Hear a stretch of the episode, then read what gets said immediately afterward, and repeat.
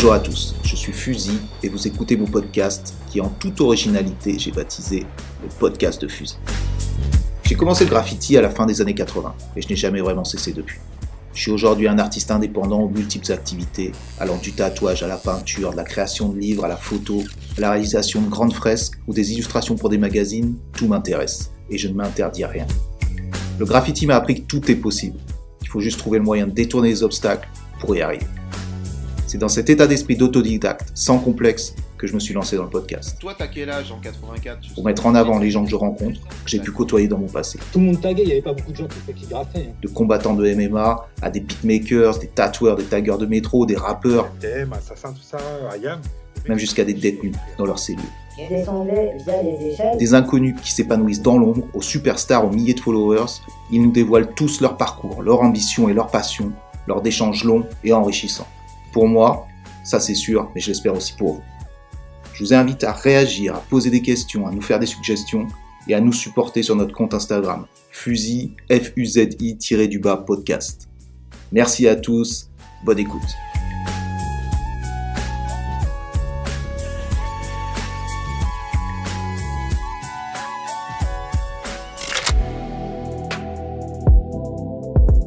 Bienvenue Aurel, bienvenue dans mon podcast, le podcast de Fusil. Donc comme d'habitude, je vais te demander de te présenter brièvement à, à nos auditeurs, s'il te plaît. Et bah donc, comme tu m'as appelé Aurel, oui, je suis Aurel. Euh, ça, c'est mon nom de, du graffiti. Sans ça, je m'appelle aussi Marc Aurel Becchion. Euh, et c'est mon nom de réalisateur sur le- sous lequel je fais des films. Voilà. Et j'approche la cinquantaine. Ok, très bien. Oui, effectivement, je t'ai tout de suite appelé Aurel et c'est pas pour ça que je veux m'orienter sur, euh, sur ton, spécialement sur ton passé de, de, de graffiti artiste, mais bon, c'était, ça m'est venu comme ça. effectivement. Voilà, c'est les réflexes. Voilà, c'est les réflexes, ce sont les réflexes.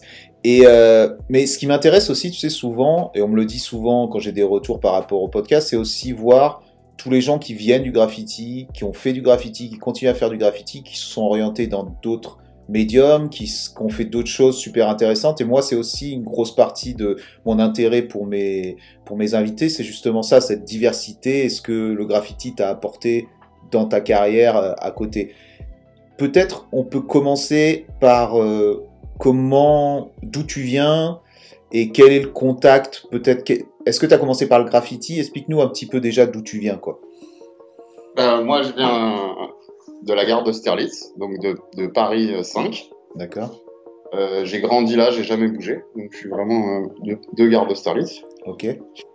Et euh, mon approche au graffiti, si, si, si c'est ça en premier, euh, je l'ai eu d'abord plutôt par les pochoirs. Ok. Euh, je traînais dans le milieu punk à l'époque, quand j'étais petit. Donc voilà. Et c'est plutôt euh, par là que j'ai un peu découvert euh, la peinture sur les murs, on va dire, à Paris, en premier lieu. Et je dirais même que les premiers tags que j'ai eus, quand je les faisais, je n'avais pas encore vraiment conscience de ce que voulait dire le mot hip-hop ou euh, ce qu'était le graffiti. Euh, J'avais j'avais pas encore la culture qui était acquise. C'était un truc assez distant, c'était juste des images dans la ville, un peu pour moi. Et c'était quelle époque ça? C'était vers quelle date et quel, quel âge tu avais? Donc, moi, je suis né en 1972. Euh, donc, je devais être né, j'avais 14 ans. Donc, 72, ça devait faire du 1984. 84-85. Je pense que c'est là mes premiers contacts d'un point de vue visuel avec euh, cette culture, en fait. Ok. Et à partir de quel moment euh, tu passes le seuil de te dire oh ok c'est intéressant et ok je vais en faire Est-ce que ça se fait ça se fait de, de quelle manière? Ça, ça se fait de manière très intuitive. En fait, au départ, euh, j'ai un copain à moi qui a un marqueur, vraiment, c'est les marqueurs Onyx de base. Mhm. On fait du roller. Moi, au, au début, je suis un, un espèce de mix un peu hybride, comme pas mal de Parisiens du début des années 80. C'est-à-dire qu'on est à la rencontre entre le rock et la funk. Et euh, moi, je suis rollerman, en fait, quand je suis D'accord. petit. Donc, depuis que j'ai 10 piges, je fais du roller. Je suis un gars du sud de Paris. Donc, je fais du roller à Montparnasse, sur la dalle. Euh, mais euh, on va bien sûr tous au. Donc, le trocas, c'est où tout le monde se retrouve. Et du trocas, on redescend l'avenue Liéla. Et ça finit en passant par les quais à Châtelet. Et on retourne à la gare d'Austerlitz. Jussieu, tout ça, quoi. Voilà. Donc, je fais le tour de Paris tout le temps en roller quand je suis petit. Et à cette époque-là, il y a plutôt le rock qui euh, est en fait le truc qui nous dirige parce que c'est là où il y a des soirées, c'est là où il y a des concerts. Euh, les débuts du hip-hop, c'est balbutiant. Il faut même être un peu un grand pour connaître les trucs qui se passent. Euh, et moi, dans les lycées dans lesquels je traîne, ben, tout le monde est plutôt en Doc Martins, on va dire. Ok. Donc euh, voilà. Et, et donc, donc c'est- c'est c'est l'ambiance de l'époque. euh, et tu me dis, c'est à ce moment-là que tu commences à taguer. Comment ça, comment ça, ça s'engraine? C'est avec quel type de personne? Euh, C'est Ah, c'est qu'est-ce qui se passe? deux- Alors, je commence à tailler avec deux potes de classe. D'accord. Et c'est assez rigolo parce qu'on a tous le même tag, on tag MAD. Et euh, mon pote qui a l'idée en premier, il tag MAD 1. Moi, je, moi je, je, je fais un tag en deuxième, je tag MAD 2. Et celui qui fait un peu le troisième, il tag MAD 3. Quoi, voilà. Ok. Et, euh, et donc là, je te dis, bah, c'est, euh, ça doit être 85. Et, euh, et on est des gamins en roller, on fait des petits tags en marqueur. Et on commence après à découvrir les bombes de peinture. Et c'est là, en fait, le moment où, à cause du rock, on voit les pochoirs. Et on fait plutôt des pochoirs euh, liés à des groupes punk, quoi, des groupes de ska, à des groupes psychobilly et les groupes de l'époque. Ok. Donc pour toi, c'est vachement lié au type de musique aussi. Qu'est-ce que qu'est-ce que ça apporte ou qu'est-ce que ça change quand justement le hip-hop ou le rap commence à faire son, son entrée à cette époque-là, exploser un petit peu parmi, parmi la jeunesse? Est-ce que toi, tout de suite, tu, tu, ça te parle Ou est-ce que tu restes rock, punk? Comment ça se passe cette euh, mutation un petit peu? Il y a HIP, HOP, je veux pas te dire de bêtises, mais ça passe le dimanche. C'est, euh, on doit être en 85-86. Donc ça correspond à peu près aux dates que je te dis à un an près. Mais les choses vont très vite, en six mois. Et donc, euh, en fait, je regarde HIP, et on fait tous du break. On est des rollerman, on est au Troca, on est à Montparnasse, il y a le break qui est là. Mais le break, je le connecte même pas au hip-hop en fait à, ce moment-là. Et je connecte pas le break et le graffiti. Ça va me prendre un an avant de comprendre qu'il y a un délire qui s'appelle le hip-hop, qu'il y a les Zoulous et qu'il y a plusieurs disciplines et que ces choses sont reliées entre elles et tout ça va, ça va, ça va venir dans un deuxième temps. Et en fait, au début de, de, de ce que je t'expliquais, je te dis il y a le rock et la funk. Et là, le rock et la funk, c'est les deux endroits où tu peux sortir et qui vont te, qui vont générer en fait des sorties. Et c'est la musique qui drive beaucoup de choses à cette époque-là Mhm. qui drive les cooks. On est, on est tous euh, dans une époque où on est en, en, comment, on est les enfants de la deuxième guerre mondiale et on est dans un truc de rébellion sociale et d'affirmation.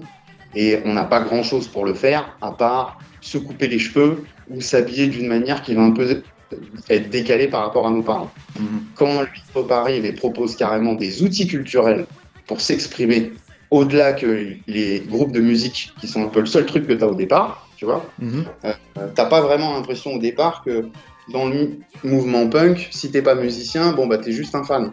Euh, faire des pochoirs punk, c'est pas vraiment une activité. Ouais. Dans le hip-hop, c'est complètement différent. La peinture, c'est quelque chose qui va être consacré. Donc euh, c'est hyper intéressant. Et quand je dis depuis le début un peu rock funk, c'est ce que pourrait dire un Dose Green quand il dit punk meets rap, tu vois. Les New Yorkais du début, ils ont vachement vécu ça de la même manière, en fait. Euh, parce que c'était deux courants qui étaient parallèles il y en avait un qui naissait et qui allait, en pousser, qui allait pousser le premier. Mais en même temps, euh, voilà quoi, il y avait un truc qui était déjà en place, qui était une culture jeune, qui était le rock'n'roll. Donc euh, voilà. Et on était, en plus à Paris, nous, dans un espèce de revival à ce moment-là, du rock'n'roll. C'était vraiment euh, la deuxième période punk et c'était les prémices du hardcore et de, de tout un genre de rock qui vont arriver après. Donc voilà. Ok. Et, euh, et donc, je comprends bien la situation, euh, euh, comment c'est. Est-ce que toi, justement, en voyant ça, tu te mets, tu changes tes, tes goûts musicaux et tu, tu commences à écouter du, du rap? Euh, Est-ce que, ou est-ce que tu restes fidèle justement à, te- à, ton, à ce que tu écoutais avant? Moi, j'écoute en même temps que du rock, ce que je dis depuis le début, de la funk. Ouais. Mhm, mhm. On va à la main jaune, on fait du roller, on va à la main jaune. J'écoute de la gogo, j'écoute de la funk. Le rap, il est en train de naître. Et pour nous, quand on quand écoutes de la funk, t'as déjà entendu des mecs rapper, mais c'est pas un genre à part entière. Mhm. C'est un moment dans le morceau, il se tape un délire. Il va faire un, un petit un petit morceau de, ch- de chanson scandée. Et en fait, c'est du rap, tu vois ce que je veux dire ou pas? Mais je mets même pas un mot dessus à l'époque. Et Ouais. d'ailleurs, au début de la funk, on met pas forcément tout de suite ce mot-là, quoi, tu vois. He's rapping, on va pas forcément dire ça quand un mec dans un morceau funk qui se met à rapper. Donc, je grandis avec ce truc un peu mélangé. C'est un peu le délire vraiment du début du hip-hop. Le début du hip-hop, il est en perfecto clouté un peu, quoi. Tu vois ce que je veux dire? Ben, on le voit, euh, on le voit dans, certains clips justement de, à New York avec les, les mecs en perfecto clouté, dont, dont ce clip, euh, merde, euh, euh, bon, il me revient pas, mais bon, je- tout le monde voit ce, que- ce dont je Ouais, parle, The j'imagine. Bien sûr, The Message. The Message, merci. Ouais, mais en fait, ce qui se passe, c'est que euh, moi, je, je- je grandis du coup, je suis petit dans, dans, dans cette époque-là. Et en fait, l'arrivée du sportswear, je la vis euh, en live. Les seuls qui sont vraiment full sportswear à Paris, quand on est petit, c'est les Rurty. Et ils sont en Adidas Tobacco, et ils sont en survêt Adidas, ou, quelques-uns un peu stylés, ils sont en fila. Mais c'est vraiment un truc de cité, quoi. Tu vois ce que je veux dire? On dit même pas ça à l'époque. Tu vois, on dit Rurty. On ne dit pas vraiment. Cher, Cher en parle justement de, de cette époque-là dans, dans l'épisode, euh, effectivement, des Rurty et tout, qui est, qui est une époque vraiment intéressante aussi au niveau style. Bien sûr. Et ils écoutent tous de la funk. Ah, ouais. concert de zap, tu vois ce que je veux dire, ça allume les briquets et tout. Et moi, par exemple, on enchaîne un peu sur le graffiti, mais des gars comme Slice ou Juice, bah, c'est cette école-là. Et eux, c'est eux qui vont un peu me prendre sous leur aile en premier, vraiment, dans le graffiti, quand je commence, tu vois. Donc, euh, les gars du 19e, de Place des Fêtes, ils sont dans la funk, c'est des rorty. Et euh, moi, je kiffe le, le, le break, j'en ai fait un peu en regardant à choper, à choper, j'adore le breakdance. Je connais le graffiti par le rock, je sais pas trop ce que c'est. En un an, j'apprends que ça fait partie du, hip-hop. J'aime bien le sportswear, je reste quand même un rital un peu sport. Vite, je me mets dans le look un peu sport. Mais euh, la rébellion, la folie, elle était dans le Kuro. La nouvelle folie, elle arrive dans le hip-hop. Mais si avant tu voulais gaulerie à Paname, t'étais obligé d'être un peu dans le Kuro. Tu vois ce que je veux dire? Ok. Et tu parles aussi, euh, est-ce que c'est, oui, c'est cette période-là ou même un petit peu avant, quand tu évoques et quand tu as fait ce documentaire Antifa, euh, chasseur de skin, tu évoques aussi toi ton, ton rapport avec, euh, avec les chasseurs de skin, avec les Antifa. Tu dis que tu es, étais jeune à cette période-là, que tu étais une sorte de mascotte et tout. Tu veux nous en parler un petit peu? C'est, Ça correspond quand même au- correspond- à cette époque-là? C'est les choses, elles se passent en, en deux ans, deux, trois ans. Mhm. Je, je vais même te dire une anecdote qui va te faire rigoler. J'ai des potes à moi qui sont vite des gars qui taguaient ultra bien à l'époque. Les petits de mouchotte, c'est-à-dire les sous TCG, les mecs des TBK, genre Shaq, tous ces gars-là. Et celui qui m'a vraiment appris bien à taguer au départ, c'est Okiz. C'était un mec de Montparnasse. C'était les petites Cobalt, Nash, tout ça, tu vois, les. SAS. Et eux, en fait, ils avaient vraiment des bons styles. Un mec qui taguait ultra bien, c'était Soesm. Je sais pas si tu te souviens, c'était les mecs qui taguaient comme Poche, comme tous ces gars-là. C'était les styles du Sud. Très penchés vers la gauche. Très penché, j'allais dire ça, ouais, ouais, très penché, même avec un trait en dessous, euh, droit Voilà. et tout. Mhm. Psychose, il taguait comme ça. C'est vrai. C'est le style URB, euh, TRP, même ça, il taguait comme ça avant et tout, etc. C'est vrai. Et en, en fait, je fais une bifurcation, mais on parlait de graffiti, formation, tag. Excuse-moi. euh, Et, et non, je t'ai fait cette référence euh, à l'ambiance en fait de cette époque-là où, de skin. et je te parlais des chasseurs de skin où justement de- parce que tu me parles, tu vois, je suis roller, je suis rocker, je suis funk et en même temps il y a ce, ce passé antifa et tout, donc j'ai- j'aimerais voir un peu le, le lien avec ça aussi. Donc, par exemple, les... moi j'étais au lycée euh, vers euh, Paul Bert dans le 14e, et euh, les petits avec qui je traînais, qui étaient plus jeunes que moi d'un an ou deux, en l'occurrence, c'est pour ça que je viens d'en parler, Okies, euh, tout ça on traînait à Montparnasse, on faisait du roller, et sur la dalle il y avait les chasseurs. Et nous on avait des bombers et des rollers et des 501, et des fois le soir on n'avait pas nos rollers et on les suivait, et on était considérés comme leurs 3-4 petits en fait. Et du coup, j'ai passé pas mal de soirées avec eux. Je vais te dire la vérité, moi, je suis, euh, suis pas un mec super taillé, quoi. Euh, ça se tapait tous les soirs, c'était ouf carrément, quoi. C'était tous des, des karatékas euh, super euh, chauds en kung-fu, la boxe taille arrivait. Les mecs, c'était des films, quoi, quand ils se battaient. J'avais pas du tout le niveau, on était des crevettes, quoi, tu vois. On, a, on est vite parti dans le graffiti. Bon, le graffiti, ça n'a pas été forcément mieux, mais on en parlera sûrement après, quoi, voilà.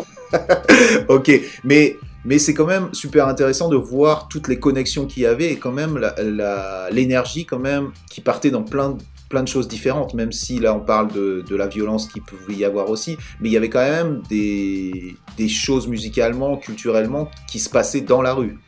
Bien sûr. Les chasseurs, ce qui est intéressant, c'est que c'est euh, la révolte rock'n'roll des Noirs américains, où les mecs ils vont écouter euh, euh, du Little Richard, Fat, Fat Domino, Chuck Berry en disant le rock c'est noir, Mhm. et en même temps ils vont écouter Public Enemy qui arrive, et ils voient ce qui se passe aux États-Unis. Ils ont la culture des droits civiques, de la rébellion après de la deuxième génération des Afro-Américains avec les Black Panthers, les Malcolm X, etc. Et ils voient toute la Jeep propre qui débarque avec Public Enemy, euh, hyper boostée par euh, l'intelligence de Def Jam qu'il y a derrière et qui voit bien ce que font Chuck D, Flavor Flav, et ils se disent c'est juste du génie, on pousse à mort et on met autant de thunes qu'il faut pour que tout le monde le voit. Mhm. Mais nous, on est hyper sensible à ça à Paris, et les chasseurs, dans leur combat antifasciste, qu'on n'appelle pas du tout comme ça encore à l'époque, ça arrivera plus tard, mais eux, ils sont chasseurs de skins, et ils sont chasseurs de skins pour une raison simple, c'est que d'abord, ils représentent une France d'extrême gauche, des Blancs, et euh, l'émigration, la jeunesse de l'immigration qui est en train de prendre sa place en France et qui sont des Français, en fait, et plus qu'on les considère comme des immigrés. Et ils se retrouvent face à des Français de la rue qui sont dans une, euh, euh, une mentalité assez dure d'une époque où il y a le nationalisme qui se met en place, une réaction de la France face à l'immigration, etc. Et en fait, euh, le fascisme en France, c'est hyper difficile que ça passe parce que tout ce qui joue avec les codes fascistes ou les codes nazis, néo-nazis, comme la France c'est un pays qui a été occupé par l'Allemagne nazie, en fait, c'est pas comme les Anglais ou les Américains, les bikers, ils peuvent jouer avec les croix de fer ou les Mmh. croix de vois, pas- les- on n'a pas assez de recul, quoi. On n'a pas assez de recul pour. Non, euh, que en fait, les Américains et les Anglais, ils sont victorieux de la guerre. Donc Ouais. les enfants qui jouent avec ces codes et ces images, ils font chier leur grand-père. Mhm, Nous, on peut pas faire chier nos grands-pères parce qu'ils se sont fait mettre à l'amende. mhm. Donc en France, c'est archi pas passé en fait les skins. C'est pour ça qu'il y a eu une grosse réaction de la rue par, par rapport à ce truc-là.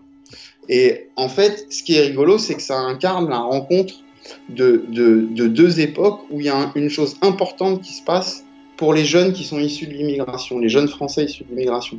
Ils sont en train de prendre une place, il y a une culture qui arrive, qui parle d'eux et qui leur permet de parler, et ils ont un bagage en termes d'histoire de ce qui a pu se passer aux États-Unis et tout, ou avec des points qui sont euh, malheureusement assez communs, mis à part l'esclavage, ils se reconnaissent en fait dans cette rébellion. Et c'est pour ça que il y a ce mouvement euh, qui est fort et qui est euh, hyper alimenté par beaucoup de jeunes Renois, beaucoup de jeunes rebeux, et que tout le monde est mélangé là-dedans. Mhm. Et si j'ai voulu faire ce, ce film Antifa, dont on est en train de parler en fait, Ouais, là, ouais. C'est parce que pour moi, c'est un moment qui est important des années 80 où il y a une, une unité entre plein de gens de communautés différentes qu'on va au fur et à mesure un peu perdre ou qui va se diviser en deux rapports en France. C'est que d'un côté, il y a toujours des gens unis et d'un autre côté, il y a des gens qui se sont retranchés. Ça, dans ce qui s'est passé à travers ces chasseurs de skins et cette lutte antifasciste, c'était hyper intéressant de voir en fait cette, cet amalgame qui s'est créé, comme une bande de pirates en fait. Ok, donc c'était vraiment un moment quand même de transition, transition dans, dans tous les sens du terme, transition culturelle, transition générationnelle, euh, tout ce, truc, tout ce que tu viens d'expliquer. Ensuite, le truc dont je voudrais revenir, c'est quand même le fait que tu dis ok, on est dans une époque où euh, tous ces jeunes-là, ils sont contre le fascisme et tout. En même temps, c'est une époque où il n'y a jamais eu autant de skins euh, néo-nazis dans les rues. J'aimerais que tu m'expliques comment, au jour le jour, comment c'était Parce qu'on on parle souvent, quand, quand c'est de cette époque, que les skins étaient au hall, que, que donc euh, les chasseurs de skins les, ont, les y ont délogés. Tout ce truc-là, j'aimerais avoir un peu un instantané de ce que c'était cette époque. Et, et quand tu dis que, que effectivement la jeunesse était euh, genre unie, que ce truc de, de référence à, aux nazis à la Seconde Guerre mondiale, c'était trop proche ou ça marchait pas. Il y avait quand même un, un gros terreau euh, de skin qu'on n'a plus jamais vraiment vu. Tu peux m'expliquer un petit peu ton opinion par rapport à ça et la situation de cette époque-là par rapport à ça? Ouais, bah, c'est lié euh, à, euh, comment, à un moment où le rock and roll en France il est très fort. Mhm. Donc malheureusement, à l'intérieur du rock, dans son évolution, il y a eu quelques mouvances anglaises qui sont parties avec des revendications un peu proches de l'extrême droite et qui ont dérivé vers des trucs vraiment à l'extrême droite. Mhm. C'est-à-dire que le courant skinhead anglais au début, il est très euh, classe populaire, un peu violent et brutal. Euh, mais euh, quand il commence à être récupéré par euh, l'extrême droite anglaise, il se politise. Et la musique, elle suit en fait la politique à travers les paroles, à travers les propos qui sont tenus, à travers le look, à travers les images et tout. Et en fait, quand on a ça euh, qui est hyper ancré en Angleterre et qu'il faut comprendre que avant les années 80, c'est quand même Londres qui dicte sa loi à la jeunesse de- d'Europe. Super important. Même, oui, oui, oui, jusqu'à l'arrivée euh, de justement du hip-hop et de, de, C'est de la référence américaine. Mhm. à le pion, même si le rock'n'roll est là depuis toujours et qu'on Mm. peut dire, mais le rock'n'roll, il Ouais, était ouais. là, là, c'est tout. En tout cas, à ce moment-là, ce qui est un peu cool dans la jeunesse parisienne, c'est Londres qui, qui, rend, qui ramène les trucs cool. Et puis c'est facile d'y accéder, beaucoup plus facile. Donc c'est un peu l'Amérique euh, à portée de main un petit peu quoi. Exactement. Mhm. Et donc, du coup, c'est tous, tous ces courants anglais, ils sont hyper implantés en France. Mhm. Et euh, en parallèle, il se passe la même chose. Euh, on sort du choc des années 70 où il y a une grosse crise financière qui a touché l'Europe. Donc il y a plein de familles blanches des classes populaires qui sont en fait sur le carreau. Mhm. Euh, ces mecs-là, c'est les derniers qu'on a laissés en cité avec les émigrés. Euh, Il y en a, ils se font malmener, il y en a, ils aiment pas, ils sont pas à leur place, ils se reconnaissent pas. Euh, et en fait, il y a, il y a des prises de position assez fortes qui sont faites de la part de ces mecs-là, tu vois ce que je veux dire? Et. Et- le problème, c'est qu'ils sont beaucoup dans le milieu rock, en fait.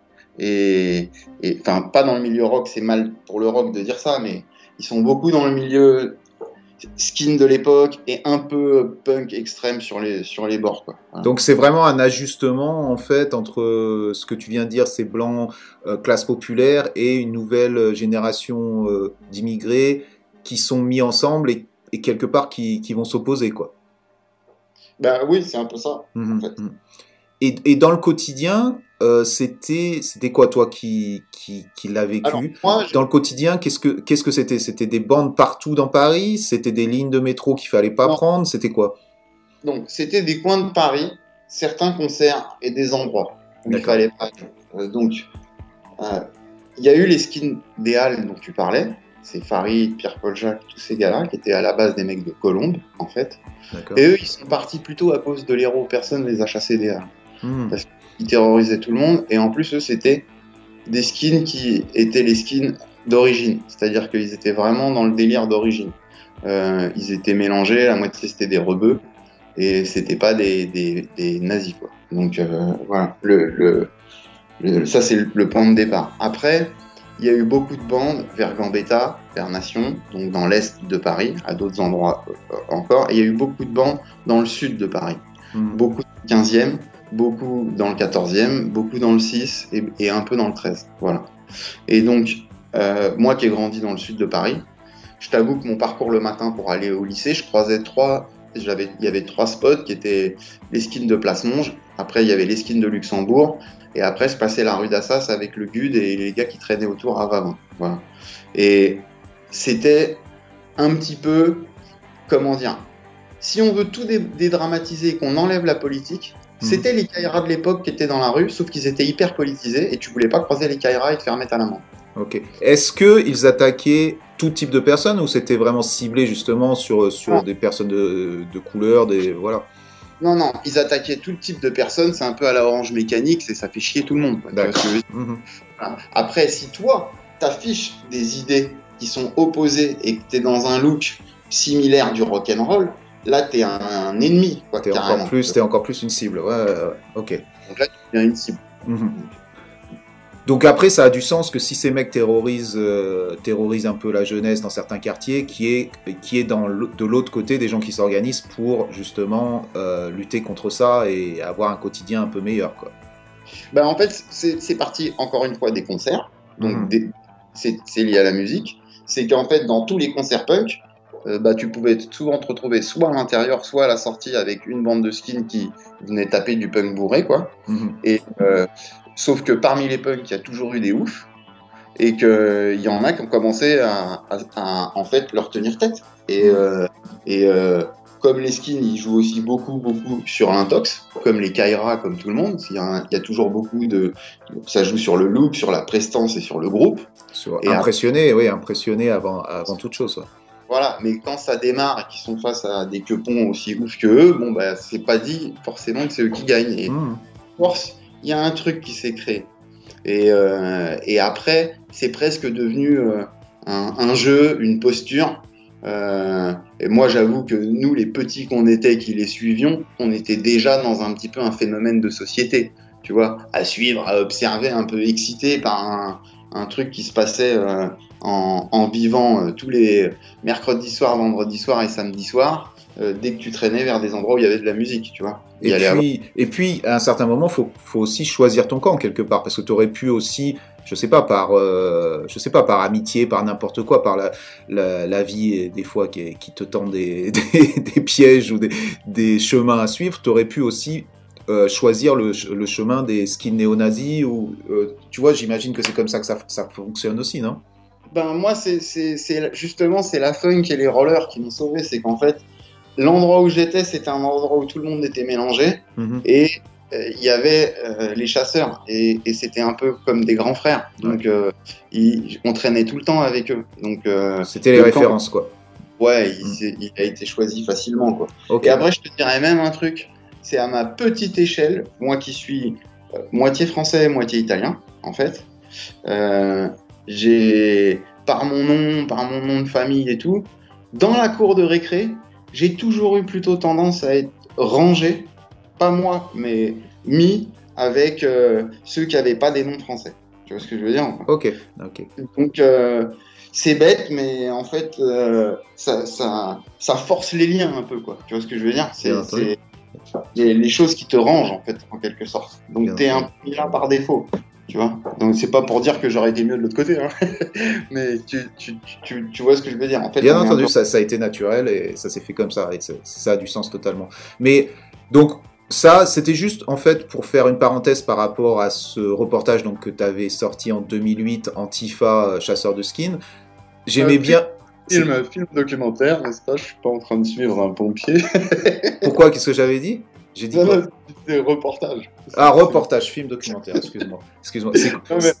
C'est- parce que t'es trop ricain, ça fait report, quoi. C'est- pour ça. Eh, excuse-moi, ouais, toi, tu vois, là, voilà, 5 ans au stage, je suis, je suis 100% ricain, ça y est. c'est- Je dis YouTube, euh, je me suis fait charrier là, la dernière fois parce que je disais YouTube, tout le monde s'est foutu de ma gueule, j'étais ah, merde, ok, ça va mal, ça va mal. Bon, alors, euh, donc euh, voilà, c'était pour faire un lien par rapport à ça, parce que tous les films documentaires que tu as pu faire sont quand même liés à ton passé et à, tes intérêts. Ce qui, paraît, assez logique, mais en même temps, c'est bien. Comme ça, on peut faire des références aussi à ce que tu as pu faire et, euh, euh, continuer ton parcours aussi. Donc, de tout ça, pour un peu replacer l'ambiance, tu viens de le faire, l'époque et tout. Tu fais aussi de graffiti en parallèle de tout ce que tu viens déjà de dire, de la musique, de, tout ça. Comment, à quel moment ça devient plus sérieux pour toi dans le graffiti? Comment tu, à quel moment tu commences à, sentir que bah, c'est ta, passion? Tu, passes plus de temps là-dedans? Tu veux nous parler un petit peu de ce, moment-là? Bien sûr. Ben, c'est la bascule que, que euh, je, je racontais un peu rapidement tout à l'heure, de me retrouver dans le milieu des chasseurs de skins, dans un milieu qui est en fait très violent, où j'ai pas ma place, Mhm, et où j'aime déjà, euh, j'aime la ville, j'aime sortir, euh, j'aime déconner. Euh, à l'époque, quand on était petit, on faisait un truc qu'on appelait le vandalisme, mais c'était en fait, on essayait de casser le plus de trucs possible, quoi. Tu vois, mais c'était, c'est- un bonheur euh, extrême de détruire des choses, quoi. Et donc en fait. Euh, du coup, on adorait rentrer dans des endroits, des bureaux, je, je sais pas, des, enfin bon, casser quoi en fait Mhm. faire tomber un échantillage, les trucs euh, drôles de, de- vraiment de petits cons. Et avoir ça, euh, vouloir fuir un peu euh, le milieu rock qui m'avait aussi saoulé parce que le rap montait et je commençais à écouter plus que du rap, tu vois. J'ai eu envie de me servir de- du seul truc dans lequel je me voyais moi m'exprimer par rapport à la personne que j'étais, c'était plutôt par le dessin et la peinture. Mhm. Et euh, euh, quand j'ai compris et que j'ai relié les trucs et que j'ai vu que euh, ce que ce qu'était que le graffiti et que j'ai commencé à voir Art et Subway Art qui traînaient sur la dalle à Montparnasse, là ça m'a complètement retourné la tête. Et là en fait j'étais plus du tout du tout j'avais plus rien à voir avec le rock. Ça s'est fait en un an. J'ai quitté la seconde quand je suis rentré en première. J'étais 100% dans le graffiti. Et ça faisait euh, déjà deux ans que j'en faisais un petit peu. Mais euh, j'étais à 100% dans le graffiti. Et dans ma transition de la seconde à la première, c'est là que j'ai trouvé le nom avec lequel j'ai fait, entre guillemets, ma carrière. Voilà. Ok. Et euh, donc, c'est, tu disais, tu avais commencé donc SAS. Ensuite, comment ça se passe cette transition? Parce qu'on t'a, on t'a, t'as été focus quand même sur le métro, sur les tunnels. C'était quand même ton, c'était ton support de. si, si- si tu veux que je te le fasse rapidement, les, donc les premières personnes que je rencontre à travers le milieu un peu euh, chasseur, c'est Okiz, euh, qui m'apprend à tailler avec euh, euh, les gars de, de Montparnasse. Mhm. Via eux, je rencontre Cobalt, mais avec qui je traîne pas vraiment au début. Ça va arriver plus tard par Smoker. Mais en premier, je vais traîner avec un mec qui dessine hyper bien, qui s'appelle Remoz. Ouais, bien Et- sûr, on voit ça dans Paris Toncar et tout. Même, euh, il était, il était aussi au, au terrain non, de, de la chapelle. Il était euh, pas au terrain de la Chapelle, mais il était plutôt à Mouton du Vernet, au terrain de Mabillon, dans tous les terrains du sud. Mais dans certains terrains du nord, comme Garibaldi ou des terrains comme ça.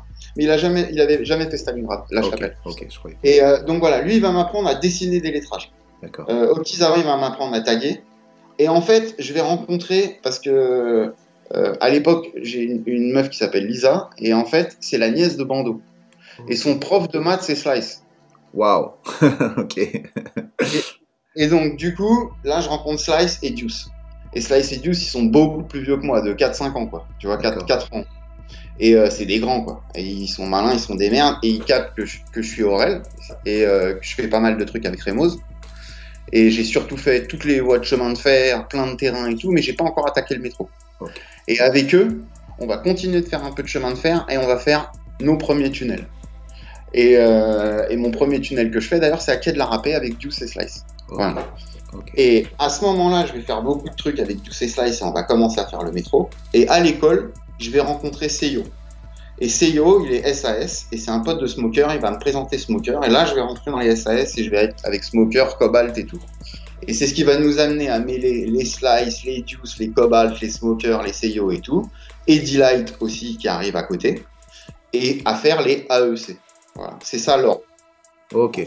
Ok. Et de là, ça glisse avec Oeno, avec Chaz, que- Chaz qu'on a reçu ici, qui nous a parlé longuement aussi de, de cette période vraiment euh, graffiti, de, aussi bien sûr de, de la station Louvre et tout. Toi, tu disais aussi que la station Louvre, par rapport à cette période-là aussi, parce qu'il expliquait que vous alliez dans une rêve à la défense et que toi, tu faisais partie des gens justement qui allaient à la rêve et qui, qui, qui est pas parti pour la soirée Louvre.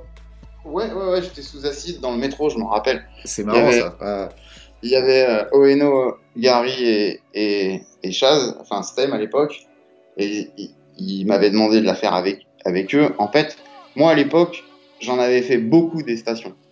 Euh, Il y avait que Oeno et Colors avec Poser et Psei et tout que- qui en avaient fait. Ils avaient fait Béro, ils avaient fait quelques stations plutôt dans leur coin vers l'est, sur la 1, leur, leur ligne quoi, la 1. Mhm. Et, euh, et avec Slice et Deuce et tout les, le reste des AEC, on en avait vraiment fait beaucoup. Et euh, en fait, moi, j'étais pas trop focus sur la ligne 1. Mais euh, Oeno, c'était vraiment sa ligne et il était convaincu, il avait vraiment le concept dans la tête que euh, cette ligne qui est remplie de touristes, quoi, la taper au milieu et à la station Louvre, c'était un, un- une super phase, quoi. Mhm. Et il nous en avait pas mal parlé. On n'était pas beaucoup à devoir venir faire le plan avec lui. Mais bon, euh, voilà quoi. Il y avait euh, aussi euh, la drogue, la fête et tout. Et puis je sais pas, je devais avoir fait une station la veille ou un truc comme ça. À l'époque, c'était voilà, ça allait vite quoi. Mais en même temps, euh, j'ai envie de te dire, tant mieux que tu ne l'aies pas fait, quoi. j'ai envie de te dire ça, non? Euh, Ouais, tant mieux que je l'ai pas fait. Ça m'a évité de me taper comme eux 18 jours euh, ou je sais plus 20 jours. Ils ont fait à Fleury-Mérogis et puis un, sa- un sale procès et tout. Ouais, ça Après- causé beaucoup de problèmes. Ça m'a pas empêché de me faire arrêter. hein. Parce qu'ils ont, ils ont arrêté en premier. C'était le commissaire Migo, si je dis pas de bêtises, qui s'occupait de, qui avait été mis un peu sur l'affaire graffiti par la SNCF et la RATP. Mhm. Et, euh, et ils étaient à Gare d'Austerlitz à l'époque. Bien sûr. Et je me rappelle que la mère de, de Stem de Chaz, elle m'appelle en me disant qu'ils l'ont arrêté et de cacher tout chez moi, quoi. Donc je préviens Slice tout de suite. Et on a attendu deux, trois mois avant de se faire arrêter, en fait. Ils sont sortis, on est parti à New York, on a fait New York. Il y avait moi, Smoker, Chaz et Ueno. Et c'est devait être pendant le mois d'août, un truc comme ça. Et, et Slice, Nasty et moi, on a dû se faire serrer en octobre. On était un peu la deuxième affaire après eux, quoi. D'accord. Et là, tu as eu quoi par rapport à ça? Parce qu'ils te reprochaient quoi? Ils te reprochaient euh, Il- pas justement la station Louvre, mais juste d'être un protagoniste. euh, Non, il, il nous avait euh, reproché un, un train, en fait. On commençait déjà à faire un peu de SNCF. D'accord. On avait fait un train, je me rappelle, je crois que c'était au dépôt de Juvisy, un truc comme ça. Ok, donc RERC et. Et ah, juste pour un train, juste pour un train. Mais c'était une excuse, j'imagine, pour démanteler un petit peu ce- cette équipe. Quoi. Voilà. Exactement, Hmm. exactement. Ils ont arrêté Nasty en premier et après, on s'est retrouvés quelques heures plus tard, Slice et moi, euh, en garde à vue pendant bah, bah, quasiment 48 heures. Ok. Et est-ce que c'est un moment où justement ça te met un stop? Parce que bon, euh, on a parlé de cette époque, on a parlé de ce moment avec, euh, avec Stem, avec Chaz, on a parlé aussi de ce voyage à New York que tu évoques là. Donc j'imagine que bien sûr tu as d'autres euh, d'autres et tout, mais, mais peut-être on peut s'attarder sur justement toi, tout ce qui t'est arrivé après. Comment. Moi, moi, excuse-moi, je te coupe, mais déjà, moi, j'ai jamais eu de chance dans le graffiti, je vais être honnête. Je me suis fait beaucoup serrer. D'accord. Donc j'ai dû faire tous les commissariats de chaque arrondissement de Paris avec que des mains courantes ou des trucs où j'ai toujours réussi plus ou moins à m'arranger, je vais laver, ça passe à la trappe ou des trucs comme ça. Et je m'étais fait serrer déjà une fois pour le métro pour des tunnels à Odéon. J'avais eu un procès avec Slice. Euh, donc quand la station Louvre est arrivée, on était quand même un peu vigilants déjà. J'avais jamais rien chez moi et tout. Donc ils nous, ils nous ont fait des perquisitions, mais moi j'ai eu une perquisition négative. Donc ils ont pas trop pu me charger en fait. Et j'ai jamais avoué que j'étais au rêve. Donc euh, du coup, euh, ils- je me suis fait passer pour un photographe à l'époque. et Ils, ont pas, ils nous ont chargé autant qu'ils pouvaient parce qu'ils savaient qui on était, mais voilà, ça c'est relativement limité. Mais on était habitués déjà, en fait, un peu. Moi j'étais habitué au procès, c'était pas mon premier procès. D'accord. Et du coup, euh, on avait tous en tête, personne ne voulait s'arrêter. Et Chaz a probablement raconté ça, je l'ai écouté cette interview, mais je ne me rappelle plus en entier. Mais euh, à ce moment-là, on a fait comme faisaient les New-Yorkais, on a changé de nom en fait. Ah. Et euh, on s'est mis à avoir plein, plein d'autres noms. Moi, j'en ai fait pas mal sous d'autres noms en fait après. Ok. Et euh, d'ailleurs, tu peux en dire quelques-uns comme ça, ça, tu vois, pour les gens qui. Dizzy, D-Z-E-E, Design, D-E-S-I-G-N, euh, D-E-Z-I-N-E. Euh, j'en- ai fait pas mal, mais ça tournait toujours autour un peu euh, du même nom. Ok, ok. Oui, on peut les voir, on peut en voir dans Paris Toncar, on peut en, voir quelques-uns quand même quand tu, cherches en ligne et tout ça, il y a quand même, des, archives par rapport à ça. Quand est-ce que ça commence à, à redescendre ton intérêt pour le graffiti? Et j'ai envie de te dire, qu'est-ce que tu deviens en termes professionnels, toi, même si le terme il est un peu dégueulasse, mais c'est pour faire un lien jusqu'à jusqu'à ton travail de réalisateur. Comment ça se passe ce- lien? Ben, c'est un peu. comment? Il n'y a pas un lien direct, même si le graffiti me sensibilise à l'image. Et si, euh, en fait, euh, il y a beaucoup, beaucoup de photos à moi qui sont dans Paris Tonka. Mhm. J'ai tous les négatifs. Et euh, à l'époque, je fais partie des quelques rares qui ont des petits Kodak et je fais les photos pour tout le monde, en fait. Ok. Donc déjà, ça me met dans un rapport à la photo. Je vais développer les photos, je pique des pellicules, je vais- tu vois, et j'en fais, j'en fais quand même beaucoup. Et, euh, et ça, c'est mon premier rapport à l'image. En fait, ce qui se passe, ma sortie du graffiti, elle est liée à deux choses. Elle est liée que, pour être honnête, à l'époque, il n'y avait pas d'avenir vraiment dans le graffiti. Il y avait que John Wan, Popeye, trois quatre peintres qui disaient que c'était de l'art et qu'ils voulaient faire des toiles. Et les autres, on, on rigolait tous là-dessus, quoi. Faut être honnête, tu vois. Et euh, tout le monde voulait devenir soit graphiste, soit faire du son. Mais euh, Graphiste, c'était le gros truc. Hein. Graphiste, euh, le nombre de graphistes qui viennent du graffiti, ça doit être le pourcentage doit être vraiment élevé, quoi. élevé. Donc, donc voilà, donc c'était ça les perspectives. Tu te servais de ton bagage du graffiti et tu devais le transformer en autre chose. Mhm. Et donc du coup, à l'époque, moi en fait, j'ai fait des études après mon bac. Et euh, j'ai continué à faire des graffitis les deux premières années où je faisais des études. Mais après, je me suis retrouvé, c'est la vie, c'est les, histoires personnelles de famille, mais seul avec mon père qui était vieux. Et il est tombé malade et j'ai dû m'en occuper. Ouais. Et ça, ça m'a euh, coupé, en fait, euh, du graffiti. Quelles Et, études, quelles études tu t'étais consacré Alors, j'ai fait l'école nationale d'architecture. Ok. Ok, intéressant, ouais, cool. Et ça, ça t'a amené, ça t'a, du fait que t'as dû t'occuper de ton père, ça t'a, ça t'a fait arrêter le graffiti, mais est-ce que ça t'a fait arrêter aussi tes études? Non, j'ai continué mes études. Je pouvais pas faire à la fois, euh, euh, tu vois, les études plus les cascades, plus m'occuper de mon père. Ouais, que sûr. Mhm. Il y avait des priorités, quoi. Ok. Et après, faut être honnête, j'avais commencé moi à décrocher un peu avant parce que je sortais beaucoup et euh, il y avait les meufs. Et quand t'as un peu un nom dans le graffiti euh, qui est en place, qui était mon cas à cette époque-là, quoi, euh, c'est toujours cool, t'as un peu de buzz et tu peux en profiter. T'as un peu de fame et t'es tom- t'es tombé dans la fame, quoi. T'es tombé dans la, gloire euh, du truc, ok. Ok, ok. On t'en veut pas, on t'en veut pas, ça arrive, effectivement. Ça m'est pas arrivé, mais je sais que ça arrive à certains. donc, donc, ouais, tu délaisses un petit peu, tu délaisses un petit peu ce truc-là. Euh, et, ces études d'architecture, tu les, comment tu passes de passe des études d'architecture à faire des films documentaires? Ben, alors en fait, ce qui se passe, c'est que il y a toujours la musique qui jalonne euh, mon histoire. C'est qu'à ce moment-là, j'ai un pote du graffiti, un pote d'enfance qui s'appelle Da- qui Dama, qui va rentrer lui en maison de disque et être le manager de Tonton David. Et après, il va rentrer euh, chez Virgin, etc. Et en fait, pendant que je fais mes études d'archi et que j'ai perdu mon père, faut que je travaille pour payer mes études. Et je me suis intéressé au montage à côté. Tu vois, pas au graphisme, mais au montage. J'ai voulu faire un peu le mec original, quoi. Et du coup, euh, je vais me retrouver à monter en fait euh, plein de films de présentation d'artistes pour les maisons de disques. Et c'est ce qui va me faire bouffer pendant que je fais mes études, en fait. D'accord. Et- Et ça va plus me plaire que mes études. Donc euh, quand j'arrive à ma cinquième année, euh, ben en fait je suis obligé de beaucoup travailler et puis je me dis euh, j'ai pas trop envie de rentrer en cabinet d'archi, j'ai envie de, de, de, de faire des films. Voilà.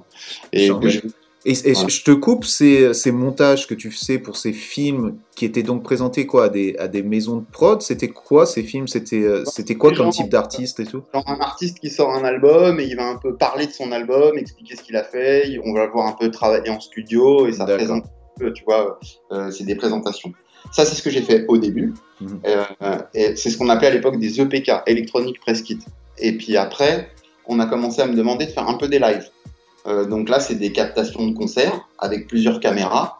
Euh, et comme bien sûr je venais du graffiti et du hip-hop, je me suis plutôt retrouvé avec euh, certains artistes qui venaient du rap. Donc euh, j'ai fait des lives pour Assassin, j'ai fait des clips pour Assassin, j'ai fait un clip pour Ideal J, euh, j'ai fait voilà, j'ai. Quand tu dis j'ai fait un clip, c'est euh, j'ai monté le clip ou j'ai filmé? Ah, pardon, euh, euh, je suis devenu de, de monteur, je suis devenu réalisateur en fait. D'accord, ok. Voilà, Et c'est pendant que je c'est- pendant cette, ce moment de collaboration avec des gens en maison de disque en fait. Euh, c'est là que j'ai commencé à réaliser mes premières captations de concerts et mes premiers clips. Et euh, n'étant pas photographe, j'étais pas euh, le meilleur sujet pour ce- ces, ces- ces- ces exercices filmiques, on va dire quoi. Et moi, j'étais plus intéressé par raconter des histoires. Et j'étais pas vraiment euh, éduqué au film documentaire. J'avais pas fait d'école de cinéma et tout, donc j'étais assez autodidacte.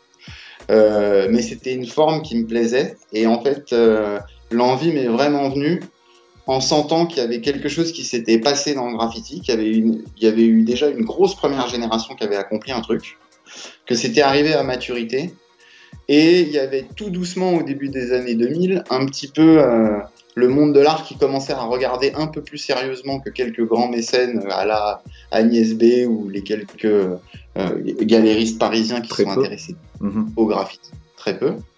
Euh, et donc du coup, euh, je me disais, tiens, euh, c'est marrant, on en parle beaucoup, et on est en train de se tromper sur les personnages. On est en train de mettre en avant euh, des mecs hyper importants, alors que d'abord, il y a les CTK, les BBC, enfin, on a grandi avec des choses très clairement identifiées.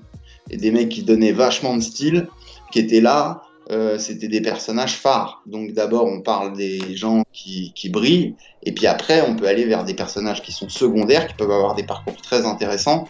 Mais il y avait des journalistes qui en faisaient, qui incarnaient le graffiti français à travers quelques gars qui étaient des, des- des personnages de second plan. Et Donc- je me dis, oh, c'est un peu des erreurs, ça, tu vois. D'accord, donc tu sentais quand même qu'il y avait un manque d'éducation par rapport à cette culture-là et que, que quelque part ça glissait vers un truc où s'il y a personne qui dit un petit peu, qui donne des bases ou qui rappelle des bases de ce qu'est notre histoire, euh, ça va, ça va partir en, ça va partir en n'importe quoi. Parce que il faut dire aussi, et sans dénigrer les journalistes et tout, euh, il y a des journalistes d'investigation qui vont, qui vont aller gratter, qui vont aller voir, mais la plupart, ils sont aussi, ils ont aussi la pression de sortir des scoops, sortir des choses qui sont, qui sont attractives, et euh, ils vont pas avoir ce recul et ce temps pour aller chercher, chercher des références. Si les références sont pas là, c'est pas eux qui vont aller les trouver quelque part. C'est quelque part c'est naturel. Et toi, tu sentais qu'il y avait ce manque. En fait, si, tu veux, on s'est tous assez vite rendu compte, et ça c'est une culture qui me touchait moi hyper particulièrement, que Mhm. j'adore, que j'adore toujours, mais en fait, on s'est vite rendu compte que euh, les histoires des cultures de marge et des cultures underground, euh, elles sont euh, pas toujours bien racontées, en fait. Et la plupart du temps, ça je le dis aujourd'hui après euh, 15 ans de travail sur le sujet, en vérité, euh, c'est que c'est un processus qu'on connaît bien, c'est que ces cultures de marge, elles influencent systématiquement la culture populaire, et après, elles deviennent malheureusement souvent des produits de marché, mais ça c'est un autre problème et c'est une autre histoire. Mais en revanche, euh, il faut les regarder dès le départ quand elles naissent comme des choses importantes et comme des choses qui ont de la valeur. Et il faut pas, euh, parce que des gens sont un peu habillés bizarrement ou euh, ont euh, un univers qui est difficile à appréhender, il faut pas les mettre de côté ou les traiter avec un peu de, de hauteur ou de distance, comme s'il y avait la société euh, qui fonctionnait avec des règles où tout était normé et tout allait bien. Et euh, quand on en sort, bon, bah, c'est un petit peu drôle. Ouais, J'avais- mais, mais quelque part, ce dédain et ce truc créent la rébellion euh, de, de ces cultures-là et créent leur intérêt aussi. Donc quelque part, tu sais, j'ai envie de te dire, si tu, s'il n'y a pas des gens pour leur cracher dessus, ces, ces cultures-là, elles vont pas se développer avec tant de vigueur et tant de, de rébellion. T'as raison, mais là on était 20 ans plus tard et ça ça. Ouais, même, ouais, ouais, ouais. Parce que là, on est en train de parler, donc quand tu vas, 20 ans plus tard. tu vois. De ouais. 84 à 2004, quand j'ai sorti le film, ça faisait 20 ans. Et quand j'ai sorti le film, j'ai mis 3 ans à le faire, le mot street art commençait à apparaître partout. Et là, c'était l'explosion. J'ai pas fait exprès. hein. Mais c'était pas mal de rendre hommage au graffiti à des mecs qui, pendant 20 ans, ont construit une culture et une esthétique. Et même euh, un, un- un courant culturel avec des codes, en fait, hyper forts et des valeurs hyper fortes. Et euh, qui a été tant mieux repris, tant mieux transformé. Moi, je suis jamais contre tout ce qui peut se transformer, changer évoluer. Mais euh, en revanche, je me disais, bah tiens, j'ai beaucoup de photos, j'ai accès à tous les gens qui pourraient avoir des archives. Je crois que c'est intéressant de raconter cette histoire. Et comment était la réaction euh, Déjà, tu l'as sorti en indépendant, tu l'as sorti avec avec une boîte de prod. Comment ça s'est passé? Je veux dire par là, t'as ton travail aussi d'aller vendre ce, ce concept, d'aller vendre ce produit. Comment ça s'est passé et quel, a été l'accueil de, la profession par rapport à ça? Bah alors, j'ai euh, timidement essayé de, le produire dans les règles de l'art, c'est-à-dire avec une structure de production qui, aurait été déjà existante et avec du réseau et des diffuseurs, donc des chaînes télé qui auraient pu le préacheter, etc. Ça a intéressé personne, ça faisait rire tout le monde, le graffiti. Et en fait, j'ai créé avec euh, euh, ma femme à l'époque qui s'appelait Sarah Brucker, j'ai créé en fait une société de production qui s'appelait Résistance Film parce que bah, c'était un petit peu de, faire de la résistance au, au système audiovisuel quoi. Mhm. Et, euh, et euh, à la Master P, on connaît bien les règles du hip-hop quoi. Bah voilà, on a pressé nos DVD nous-mêmes et on les a distribués. Euh, après, j'ai eu la chance très vite de faire une belle signature en distribution et de me retrouver partout en Fnac, Virgin, donc ça tant mieux. Mais le film, je l'ai payé entièrement de ma poche, je l'ai entièrement euh, amené jusqu'à sa distribution. Voilà. Et, ça, c'est- euh, c'est c'est quand même important de le dire, parce que tu sais, souvent, surtout dans ce milieu, mais j'imagine dans tous les milieux, il y a quand même un peu de, euh, de taquinerie, je vais dire, en étant, en étant poli, et toujours des gens qui vont dire ah oui mais là j'étais pas dans ce reportage, lui il a, il a oublié lui, ça c'est pas bien, des critiques, des jugements. Après la plupart des gens, moi j'ai été le premier à, être dans, dans ce type de d'état d'esprit, j'en suis revenu. Et je pense que tous les gens qu'on créé à cette époque-là, parce que c'était beaucoup plus difficile quand même, je dis à cette époque-là, mais même aujourd'hui, le fait de créer des choses, de montrer des choses, c'est toujours avant tout une passion de l'investissement personnel. Et quand j'entends oui, c'est pour faire du genre, j'ai envie de te dire un, faire, si tu à faire du genre avec ta passion, c'est super et bravo.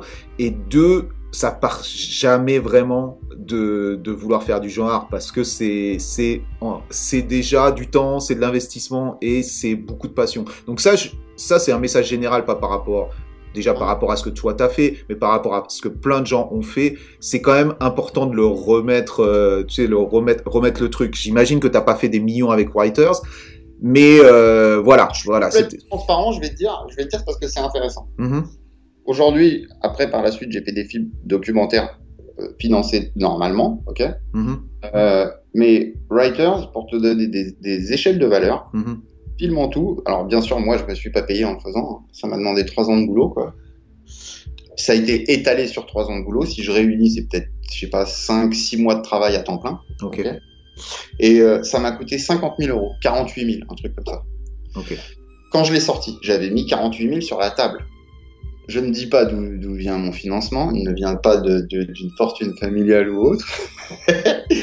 mais, mais bref, en tout cas, euh, c'est pour dire que non seulement j'ai mouillé le maillot pour réunir la thune, j'ai jamais réuni les 48 000 euros, j'ai dû réunir 25 au maximum et chromer le reste pour la sortie. ok? Et j'ai dû en récupérer 55 dans les deux ans et demi qui suivaient. Donc en gros, ça payé les frais comptables de ma structure. J'ai gagné 0 euros sur Writers.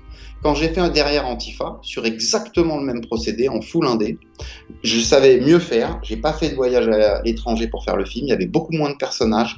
Ça m'a coûté 35 000 euros.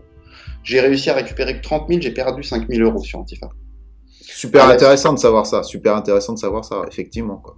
À la suite de ces deux films, j'ai réussi, pas moi en allant les voir, j'ai eu la chance, parce que je bossais un petit peu pour Trax, et que des, des personnes euh, très euh, euh, bienveillantes et ouvertes d'esprit de chez Arte étaient venues à la Projo d'Antifa, et ils, ils sont intéressés à mon travail et m'ont demandé de réfléchir avec eux à des sujets. Et c'est comme ça que, que en fait, j'ai commencé à collaborer avec Arte après et à faire des films qui étaient financés normalement. Donc c'est des financements qui peuvent aller de 100 à 200, parfois sur des gros films 300 000 euros. Voilà. Et là, c'est des films qui sont financés normalement avec toutes les équipes payées en entier et tout. Les 50 000 par exemple que j'ai dépensé pour Writers, c'était pour payer euh, des billets euh, euh, à hauteur d'indé, mais quand même correct pour euh, mon monteur, pour euh, euh, les graphistes qui ont travaillé dessus, comme Lokis, ceux qui avaient fait la musique, comme Chaz, Soper, Sean, euh, Remos, mon petit frère, bref, il y avait plein de gens qui ont participé, tout le monde a pris un billet, et c'est le, le- coût que ça m'a coûté. Et j'avais clearé toutes les archives auprès de l'INA. Donc c'était un film qui était produit comme une petite structure de production, on l'aurait produit avec un vrai budget, mais moi j'avais tout mis de ma poche. Donc c'était vraiment un pari, tu sais, comme quand tu fais ton premier truc, le groupe, tout le monde met ses thunes pour sortir l'album, et bien il faut que ça marche, quoi. Bon bah ça a pas marché, j'ai pas fait de thunes, mais au moins j'ai tout remboursé. Ça m'a permis de faire Antifa derrière. Quelque part, c'était ce, qui, ce que ça t'a permis aussi de faire, c'est d'avoir une carte de visite qui te dit voilà, moi j'ai fait ça, et euh, derrière, c'est ce que je vaux, et c'était c'était ta carte de visite. Exactement. Et surtout, en plus, c'est ces sujets-là qu'il faut traiter maintenant. C'est ces milieux-là dont il faut parler, en fait. Mhm. Tu vois, il faut parler de, de- de tous ces milieux de l'underground qui, en fait, génèrent des mouvements culturels qui vont après ont une vraie résonance dans la jeunesse et dans la société, en fait. Euh, et c'est surtout super important que ça existe pour que, pour que cette cu- culture euh, garde sa, texture et son, importance. Tu vois, c'est connu que si t'as pas les bases de ta culture, eh ben, ben tu, tu peux rien comprendre et t'avances pas, quoi. Donc c'est super important. Il y a un truc aussi, le fait, c'est bien que tu, sortes ces chiffres aussi, c'est vraiment bien de ta part, parce que pour n'importe qui qui a vu Writers, qui est, qui est un Goethe, il a vu Writers, beaucoup de gens ont vu aussi Antifa chasseur de skins, c'est sur YouTube, c'est machin et tout. Et en même temps, ils doivent se dire waouh, c'est partout, ça fait le mec a fait, a fait de la thune. Donc c'est quand même c'est quand même intéressant de voir euh, euh, la différence euh, entre la perception que tu as de la réalité à te dire le mec c'est c'est partout, on peut euh, ça a, été, ça a été diffusé partout, tout le monde l'a vu, il doit faire de la thune et la réalité qui est bah non, en fait non. en fait non. ah non, c'est Bluesman. ah bah oui, c'est sûr. Non, en fait, c'est même rigolo parce que tu parles de YouTube, tu vois. Moi, j'ai mis longtemps à m'y mettre. Aujourd'hui, j'ai ma petite chaîne Résistance Film TV où je vais bientôt mettre l'ensemble de mon catalogue. Il y a déjà depuis maintenant au moins 6 ans ou 7 ans, peut-être Writers et Antifa qui sont euh, disponibles gratuitement. Euh, j'ai mis Antifa qui doit être à 1 million de vues, que j'ai dû faire en 7 ans. Et c'est rigolo parce qu'en fait, j'ai plein de captures d'écran Antifa est sorti en 2008, en 2010, 2011, 2012, où en Pologne, en Russie, en Angleterre, en Allemagne, laisse tomber dans tous les pays du monde entier, 1 million 900 000 vues, genre, et on avait comptabilisé, je sais plus, j'avais genre, c'était du 15 millions de vues, tu vois. Et c'est 15 millions de vues que j'ai pas pris, et aujourd'hui, ma chaîne Résistance Film TV, pour deux titres euh, où il y a des samples pas clearés de morceaux, par exemple, dans Writers, je ne peux pas la monétiser. Donc tu vois, c'est pour dire, franchement, quand tu fais du film documentaire et que tu sais qu'il y a plein de sources et tout, peut-être que dans trois ans, des mecs seront des ayants droit sur une, une, une archive de l'INA que j'ai payée et je pourrais plus m'en servir. Tu vois ce que je veux dire? Donc c'est pour ça que tout est gratuit. Aujourd'hui, il faut lâcher les trucs euh, une fois que tu les as fait. Il n'y a pas de thunes à générer en fait. En vrai, avec les films, tu les fais sur le coup. Si tu n'arrives pas à en faire sur le coup, t'en fais pas vraiment derrière. Faut pas rêver. D'accord. Et euh, donc, tu as réussi avec ces deux gros, euh, grosses sorties, même si euh, tu l'as expliqué, pas financière, mais au moins en, en termes de vue, à te faire un nom dans ce milieu-là. Tu as incorporé euh, Arte et tu as pu te faire financer plus de projets. Là, je sais que tu avais fait ce truc black music aussi par rapport à la, à la musique noire. Tu es passé Ouais. ensuite à, à Tous Tatoué, qui a quand même été pareil, j'ai l'impression qu'il a, qu'il a été un succès. C'est toujours, tu essayes toujours de, comme tu le dis, de prendre ces cultures euh, plus ou moins underground qui ont, qui ont explosé. C'est un peu ça ton, ton, ton motif, ton, ton truc, ton. Parce qu'en fait, en toile de fond, toutes ces histoires, elles parlent d'une thématique qui, moi, m'importe, c'est la liberté. Mhm. Et c'est la recherche de liberté. Quand tu fais du graffiti, tu es en recherche de liberté. Quand tu te fais casser la gueule par des néo-nazis et que tu te rebelles, en fait, t'es pas en train d'être un mec violent, tu es juste en train d'essayer de te libérer. Quand tu fais, euh, en fait, quand tu es un afro-américain et que Black Music raconte l'histoire de la libération des afro-américains vue à travers la musique, quand tu te sers de la musique pour t'exprimer et essayer de te sortir de ta condition, c'est une recherche de liberté. Quand t'en as rien à foutre de ce que pensent les autres de toi et qu'en fait, si tu as décidé que tu avais envie de te dessiner ou d'écrire des choses qui étaient importantes pour toi sur le, corps, peu importe le regard des autres, c'est que fait, tu es libre. T'en as rien à foutre, il n'y a rien qui pèse sur toi. Et c'est toujours ça qui est important en dans mon travail, c'est que j'essaye toujours de m'intéresser en fait à des sujets où dans le fond, c'est des hommes ou des femmes qui sont en recherche de liberté. C'est ça qui me, qui me conduit en fait.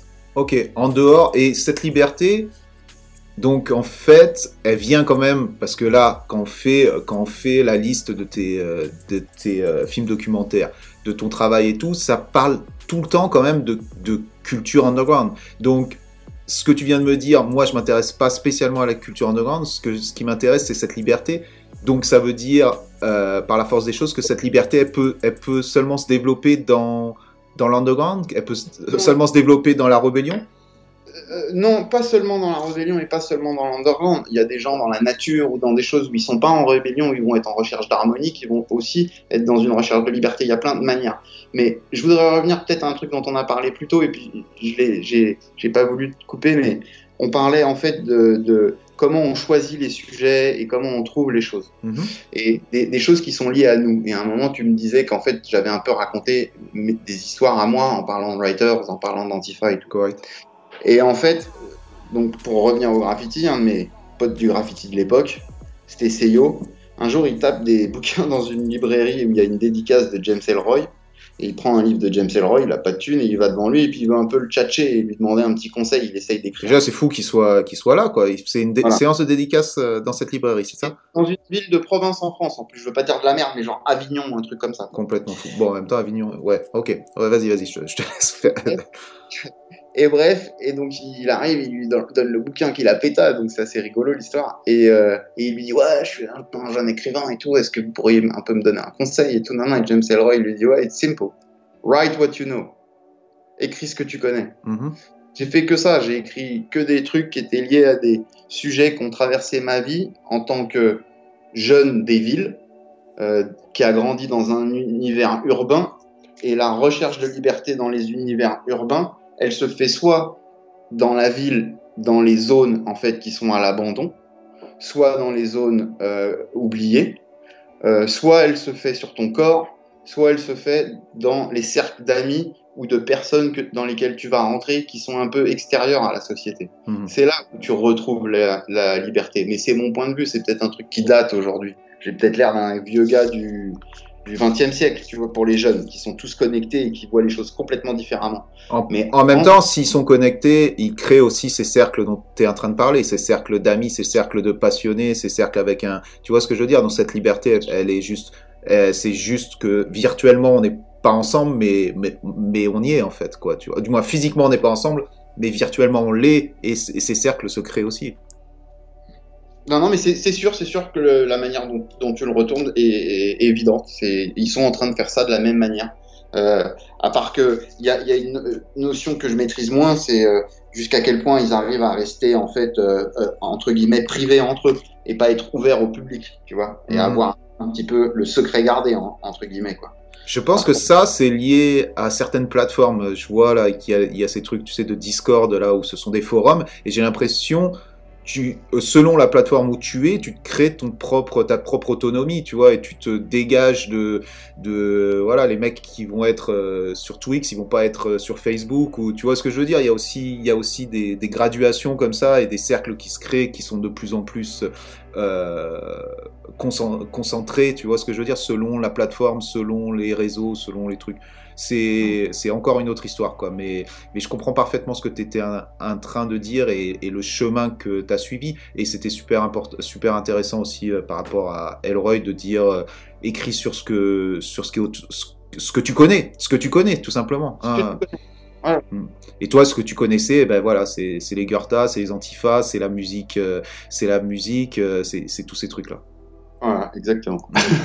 Et moi, j'ai envie de revenir sur, euh, sur un autre de tes, euh, de tes films documentaires, qui est, qui, qui est donc euh, Tous tatoués. Pourquoi j'ai envie de revenir là-dedans? C'est pas par, euh, c'est pas par égocentrisme parce que je suis dedans.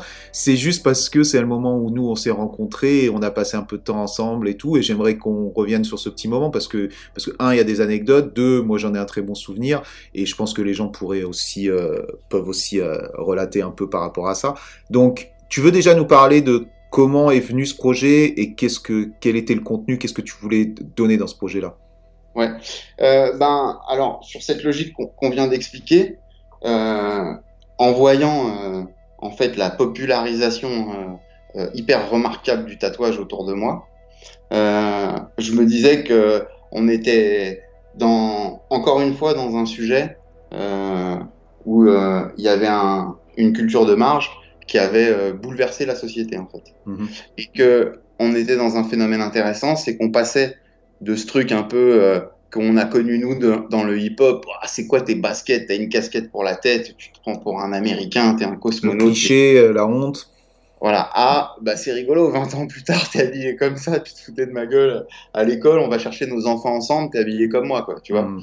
Euh, donc euh, voilà. Donc en fait, je trouvais ça intéressant de rendre hommage au tatouage et je me disais, euh, il y a des ultra beaux personnages dans le début de cette histoire euh, qui ont mis en place euh, tous les codes qui permettent aujourd'hui à, à, en fait un, un milieu euh, grandissant de, de, de, de, de- comment de donner des, des choix de tatou et des qualités de tatouage qui sont euh, hallucinantes par rapport à 30 ou 40 ans plus tôt. Mhm.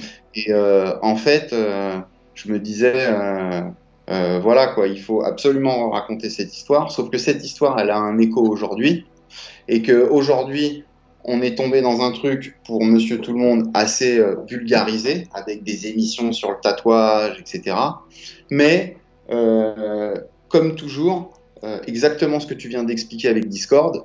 Il y a des gens qui, d'une nouvelle manière, réussissent en fait à se repositionner, à réinventer les choses en gardant en fait le goût d'origine.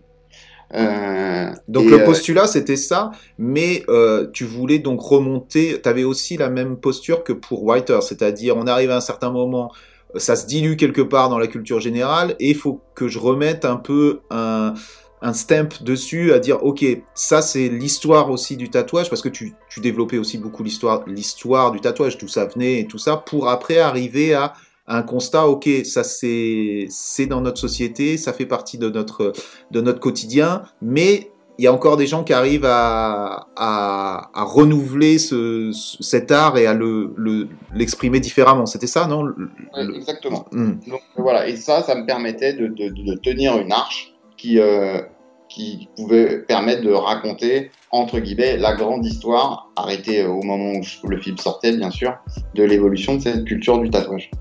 Donc euh, voilà. Après, euh, pour en revenir à nous, euh, le, fait qu'on se soit rencontrés sur ce projet-là, ce qui était intéressant, c'est que, en fait, je voyais qu'il y avait pas mal de personnages dans les nouveaux tatoueurs qui étaient des gens hein, qui- qu'il fallait regarder, qui étaient sur des styles en fait qui se voulaient de plus en plus techniques. Et euh, je me disais, la technique, c'est pas forcément euh, la meilleure manière de créer de l'émotion.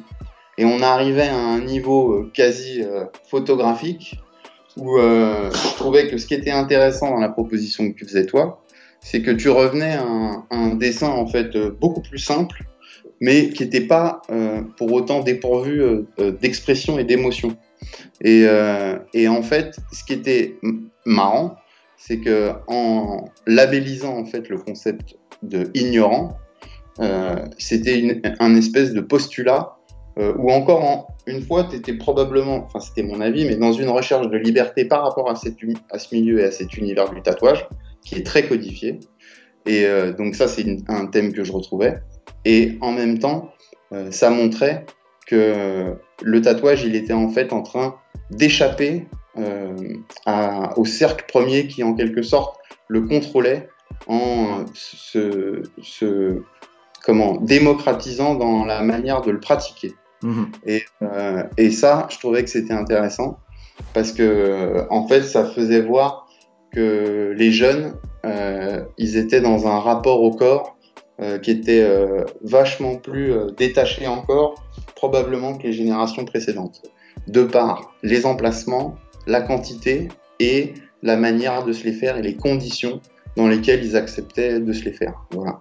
Ouais. Euh, Et aussi, euh, c'est vrai que c'est marrant parce que ça, ça existe dans, dans toutes les cultures et dans tous les trucs où quelque part ça commence comme quelque chose de rebelle et très vite ça s'enferme dans ses propres codes et ses propres règles jusqu'à en devenir euh, limite sectaire et limite pire que, que cette société externe à laquelle euh, ils étaient censés se, se rebeller contre. Tu vois ce que je veux dire? Ouais. C'est assez marrant que ça se ça se passe quand même dans, tout, dans tous les mouvements, un petit peu, il y a ce truc-là, un petit peu où on se crée nos propres règles, qu'on on devient prisonnier. Ouais, mais c'est un thème euh, intéressant. C'est le, le, le truc euh, extrême, c'est comment Johnny Rotten qui devient Lord, quoi. Tu vois, le mec des Sex Pistols, quoi. Ah, Qui à la se fait anoblir par la reine, quoi. Tu vois. Donc euh, euh, c'est euh, en fait quand tu quand, quand tu t'oublies, quoi. Tu vois, faut pas euh, te laisser trop aller. Et, je pense et- que tu sais ce que c'est, ce qu'ils ont ici là comme mot, c'est comfort zone. Tu sais, la zone de confort où faut jamais vraiment t'endormir dans ta zone de confort. Et je pense que c'est ça aussi. Ici, on dirait peut-être juste euh, le fait de, de t'embourgeoiser ou un truc comme ça. Mais, mais j'aime pas ça parce que t'es pas, c'est pas parce que tu fais de la thune que pour, pour euh, autant tu peux pas sortir de ta zone de confort, tu vois. Mais ce truc de se dire, essayons de tout le temps se challenger, tu vois. Et ça, c'est compliqué quand tu es en réussite, tu vois, que ça soit tatoueur, que ça soit un artiste peintre ou un chanteur. Si tu es en réussite, c'est dur de te renouveler et de toujours apporter quelque chose de, de, de, ouais, de nouveau, quoi. Ouais, bien sûr, bien sûr. Mais ça, après, c'est c'est c'est ta ligne et ton univers. On est souvent, quand on, on est face à nos envies de création, euh, il y a beaucoup de choses qu'on ressasse et qui euh, sont des choses, en fait, qui, euh, qui sont là depuis longtemps et qui vont trouver leur place à un moment dans le temps. Euh, quand quand tu as vraiment un univers qui est riche et, euh, et que en fait tu arrives à enchaîner euh, les idées de, de comment tes actes de création, en fait, en général, ils s'auto-alimentent et tu es toujours en train d'avancer. Euh, Totalement vrai. Ouais, ouais, c'est sans fin en fait. C'est sans fin ton process de création. Il est sans fin. Et il, se il doit ne pas se renouveler. Donc tu es en train de dire que les personnes qui se renouvellent et qui sont prises dans ce cercle un peu de d'avoir une recette et de l'utiliser pour faire de la thune, c'est un peu aussi parce que leur univers est restreint à la base? Bah ouais. Mhm. Ok, ça a du sens. Ouais, je suis un peu, je suis assez d'accord. Je l'avais jamais vraiment pensé dans ce sens-là, tu vois. Mais ouais, en fait, ouais. en fait, ouais. Bon, pour conclure sur. Ton univers, il est riche, il n'y a pas de limite, en fait. hein. Ouais, après tu peux. Ouais, non, non, c'est vrai. Euh, un truc par rapport encore à tous tatouer, parce que j'aime bien qu'on rentrait dans un petit truc, euh, comme je le disais, par rapport à ce qu'on a vécu nous. Euh, T'es venu à Bruxelles, euh, on avait tatoué dans cette scène qui était assez folle dans cette euh, église abandonnée. Qui Ouais. était- où je tatouais, bah, je tatouais euh, Karim et Erol, on lui passe le bonjour aussi, sur quand même le, sur le promontoire du curé, là, le, comment ça s'appelle Euh, Sur l'hôtel, sur l'hôtel, l'hôtel, c'était quand même assez ouf, quoi, quand même, ce truc-là, avec, euh, c'était assez fou, quoi, donc ça chambait, et c'était aussi, c'est un froid de, un froid incroyable, c'était très très cool, quoi. Ouais, carrément.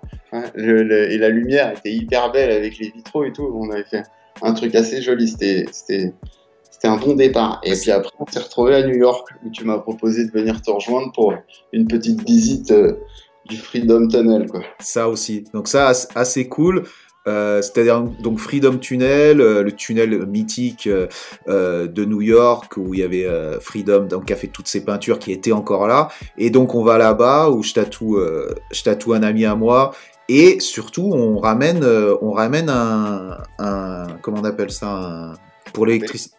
Comment Un groupe électrogène. on ramène un putain de groupe électrogène pour avoir l'électricité, quoi. Donc on se traîne un, un gros euh, groupe électrogène pour, euh, dans le tunnel, on se galère, on se trouve une, euh, une Ah sorte. ouais. C'était, c'était, c'était assez fou. Et pareil, un froid incroyable, le mec était obligé de se mettre torse nu, il faisait froid, les trains, les trains qui passent et tout. Ah, ouais. Ouais, mais on avait. Alors, je me souviens, ouais, c'est toi qui avais eu envie de le faire dans cet endroit-là. Et tu avais même voulu faire un tattoo shop. Donc, tu avais ramené plein de flashs. Je sais pas si tu te souviens, tu les avais achetés partout. Et on avait un peu reconstitué dans une espèce de cage d'escalier en béton un petit espace tatou, quoi. Et on était venu, on y avait été deux fois. On était venu la veille faire des repérages, des photos, trouver le spot où on allait s'installer. Je me rappelle, on avait droppé quelques petits srop au passage, quoi. C'est vrai, c'est vrai. ouais. Et puis après, on est parti en quête du matériel. C'était un petit périple pour trouver tout, euh, tout ce qui, qui était nécessaire à l'accomplissement du tatouage dans. C'était assez ouf. Et à la fin, ça, c'est, même pas parti en couille. Mais je, je me rappelle plus de quand on est sorti. Peut-être on s'est fait griller ou un truc comme ça. Mais non, c'était cool. C'était cool. Non, non, il y avait. En fait, c'est ça qui est rigolo d'ailleurs. C'est que.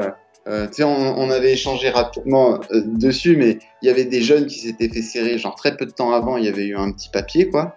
Et en fait, c'est un lieu, comme tu l'as dit, mythique du graffiti à New York, où il y a des super vieilles peintures de Freedom et de plein d'autres euh, peintres. Mhm. En fait, c'était un endroit hyper dangereux dans les années 80. Tous les petits gars qui allaient peindre là-dedans, ils y allaient, ils se mettaient un couteau dans le jean et tout, tout le monde Même, même 90 et tout, où il y avait justement toute cette population de homeless qui vivait là et qui a été démantelée à un certain moment. Et moi, et il y a eu beaucoup de livres sur ça. Il y a eu ce, ce, report, ce reportage qui était, qui était, qui est vraiment super beau aussi. C'est euh, Dark. euh, c'est quoi le, nom euh, le nom déjà Dark Days. Exactement, qui est, qui est quand même un super reportage. Et après tous ces trucs-là, je voulais absolument aller tatouer là-bas parce que symboliquement, c'était, c'était vraiment, vraiment intéressant. Il y, a une, il y a une vraie aura quoi dans ce tunnel. Et nous, je pense qu'en fait, on n'est pas ces crèmes, en fait. On y a été à la 16 francs, genre euh, bon timing, on avait les bons réflexes, on a, été euh, discret et, furtif, ce qu'il fallait faire, quoi. Mais c'est un endroit qui est quand même en fait assez euh, contrôlé aujourd'hui parce que c'est un spot connu et où beaucoup de gens vont, quoi. Donc, ce qui est rigolo, c'est qu'en fait, on y a quand même à la finale passé du temps. Le Ouais. temps de filmer, le temps de se préparer, le temps que tu fasses le tatouage et tout, c'était long. Il y a quelques trains qui sont passés pendant qu'on faisait la séquence. Clairement. Donc, euh, donc en fait, ça s'est plutôt même très très bien passé. C'est vrai, et c'est vrai qu'en plus, je me rappelle, t'appelles Yersnot et tu lui dis, oh, on va faire ça, et qui te dit, ah non, c'est chaud en ce moment, il y en a un qui s'est fait serrer le jour d'avant, ou un truc comme ça. Je me rappelle, il y avait une histoire. euh, Exactement, c'était Earth Note qui nous l'avait dit, c'est ça, je me rappelle. euh, et, et on a terminé cette session par, euh, par un tatouage que je t'ai tatoué sur, le, sur un toit, pareil, euh, d'un d'un building. d'un building qui donnait sur Central Park, d'un building énorme, euh, magnifique, Alors, quoi. On peut dire un skyscraper. Vraiment magnifique, quoi. Un truc de fou, quoi. ouais, là on était haut quoi. Ouais. C'était un- On avait accès au toit, ouais, je sais plus, on devait être au 80e étage, un truc comme ça quoi. Et euh, il y avait du vent quoi. Ouais. Et ouais, ça me fait. euh, C'est quoi On a une vidéo de ça qui est un peu tremblante vu que je filme pendant que tu me tatoues en même temps. Mais il faudrait qu'on en fasse un petit truc un jour parce que c'est vrai que le spot est pas mal quoi. Ouais, ouais, clairement. Et j'ai toujours le tatou sur le bras qui a bien vieilli. hein. Il a bien vieilli, bon bah super quoi. Euh, et c'est et c'est vrai que tu vois, euh, dans cette démarche que j'avais de tatouer dans des dans des lieux insolites, c'était bien sûr le but était de garder euh, ce souvenir de l'action plus que du design ou au moins d'allier le tatou avec ton souvenir personnel du moment. Et c'est vrai que quand tu te fais tatouer dans un tunnel de métro ou dans, sur le toit, eh ben voilà, moi je m'en souviens, je m'en souviendrai toute ma vie et toi pareil. Et c'était quand même le but de, tout ça, quoi. Tu vois, ça, ça met quand même de la substance à, à cette pratique, quoi. Carrément, c'est Mm. sûr. Ouais.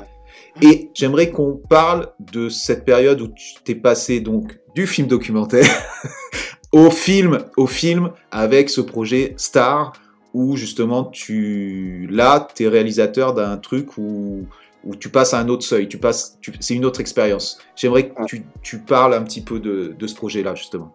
Encore une expérience à 50 000 euros. Mais cette fois-ci, je ne les ai pas revus. Après, Donc voilà, non, il faut en rire quelques années plus tard, quoi. Mais euh, non, en fait, Star, c'est euh, c'est un projet de fiction au départ qui était assez dur, voire quasi impossible à monter. euh, encore une fois, avec des financements classiques, parce qu'une volonté de tourner un certain nombre de choses réelles, en fait.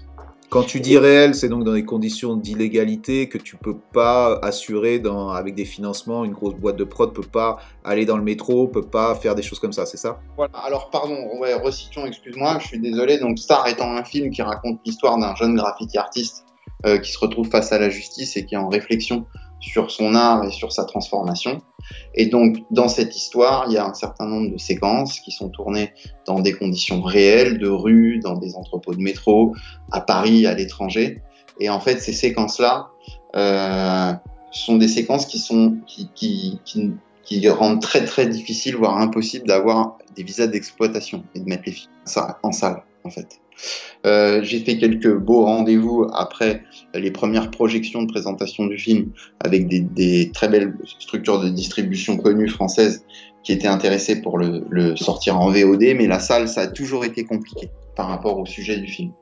Euh, la VOD étant un truc difficile, euh, je vais reparler après du côté artistique et de l'histoire du, du projet, mais en fait, ça a été du coup, euh, d'un point de vue financier, très dur. Quoi. Voilà, c'est un film qui, qui, est, qui est pas du tout rentré dans ses frais. Et toujours pareil, autofinancement, hein, où tu as réussi à, à gratter quand même quelques aides? J'ai- gratté euh, très peu, un petit peu de Montana, euh, la marque de peinture. Ah, ils, ont pas, ils ont pas dû te lâcher euh, lourd à montage. Non, non, c'était très gentil de leur part d'accompagner comme ils l'ont fait. Je leur ai- on était hyper reconnaissants. Non, mais c'était un petit film en indé que j'ai monté sur le même principe que Writers ou Antifa. Je change de genre, j'essaye de passer du documentaire à la fiction, même si on va en reparler, c'est pas vraiment une fiction, à cause d'une, en partie ce que j'ai, dit, les séquences euh, euh, tournées dans le réel. Et en fait, euh, du coup, euh, voilà. Donc, pour parler du genre, Star, c'est un film qui est un peu entre la fiction et le film documentaire et qui se veut comme ça. C'est un docu-fiction. Il y a une histoire qui est écrite, il y a des personnages qui jouent des rôles, mais c'est des personnages qui, en fait, sont dans leur réalité, dans leur vraie vie, les mêmes personnages qu'on leur demande de jouer. Et euh, c'est des personnages qui, euh, en fait, euh, ont une part laissée libre à l'improvisation autour de thématiques et de discussions qui doivent avoir lieu, où en fait je les laisse vivre et les connaissant bien et les ayant filmés aussi plusieurs fois dans le documentaire, je sais me faire oublier comme dans du documentaire. Et en fait, euh, après avoir fait un travail de direction d'acteur au départ, les laisser vivre. Ok, donc tu captes des moments de, de, réa- de vérité un petit peu à, à travers ce, ce type de, de démarche. Exactement. Mm. Euh, donc il y a un genre en documentaire, hein, qui est un docu le, le- les films du, du réel, quoi, qui est vraiment, euh, tu vois, filmé. euh, Mhm, le- le- bien sûr. Mais donc là, en l'occurrence, il y a quand même une intention fiction d'y ajouter de la fiction et de, de, de se permettre en fait des directions et de se permettre des représentations, euh, voilà. Euh, donc c'est un film, ça m'embête de le dire moi-même, mais quelque part qui est assez courageux parce que c'est un genre un peu casse-gueule. Euh, ça a été fait dans des conditions complètement indées qui ne sont euh, pas toujours les plus faciles pour travailler, quoi. Je te coupe une seconde. Euh, quand tu dis de choisir ça et t'es courageux, est-ce que tes choix c'était quoi? C'était ça ou c'était un truc totalement joué? Est-ce que tu aurais réussi à, à, monter ça, à monter un truc totalement joué? Tu vois, j'ai l'impression que ça s'est fait de cette manière-là parce que quelque part, c'était ce qu'il y avait de plus naturel et ce qui marchait le plus avec le sujet. Comment euh, tu te voyais au départ euh, essayer de faire une, une fiction totale, totalement jouée? Non, surtout, je vais te dire ce qui m'a guidé en premier, je pense que tu comprendras euh, vraiment mieux que personne, c'est qu'en fait, pour avoir fait du casting et avoir vu des acteurs qui étaient des mecs hyper cool, qui écoutent la même musique euh, qu'on a pu écouter nous en graffiti, qu'on grandit avec nous et tout, ils ont une gestuelle, quand tu les mets en action dans la rue, c'est pas bon. Ça marche pas. Ah, donc ça s'est fait naturellement. Non, mais je, je, je le savais que c'était ça la réponse, tu vois. L'électricité qui se dégage d'eux dans la rue, dans certaines conditions, c'est pas la bonne. Donc t'avais pas le choix en fait, tu vois. T'avais pas le choix. Et c'est un peu comme ces films, tu sais, où tu dois faire jouer des gamins. Où en fait, euh, les gamins, en fait, ils n'ont pas fait d'école de théâtre, ils n'ont pas encore fait d'école de, cinéma, euh, ils n'ont pas forcément déjà joué dans des films, mais c'est un peu un rôle qui leur colle à la peau, euh, dans la mesure où c'est eux. Et, en fait, ils y arrivent très bien. Et voilà. Donc, c'était ça l'intention de départ. Après, je suis très critique sur Star. Je dirais pas la même chose de mes films documentaires que j'ai beaucoup mieux réussi, pour diverses raisons qui sont liées uniquement à moi et pas du tout aux autres. Euh, je pense que j'ai euh, euh, fait un travail qui est euh, pas aussi abouti que le reste de mes propositions en film, quoi. Et, euh, et ça reste intéressant. Ça pourrait même être l'objet d'une critique, d'ailleurs. Mais voilà, en tout cas, j'aime bien le comparer à un graphe parce que les graphes, on en fait dont on n'est pas fan, on en fait dont on est vraiment content. voilà, et j'y vois plein d'erreurs.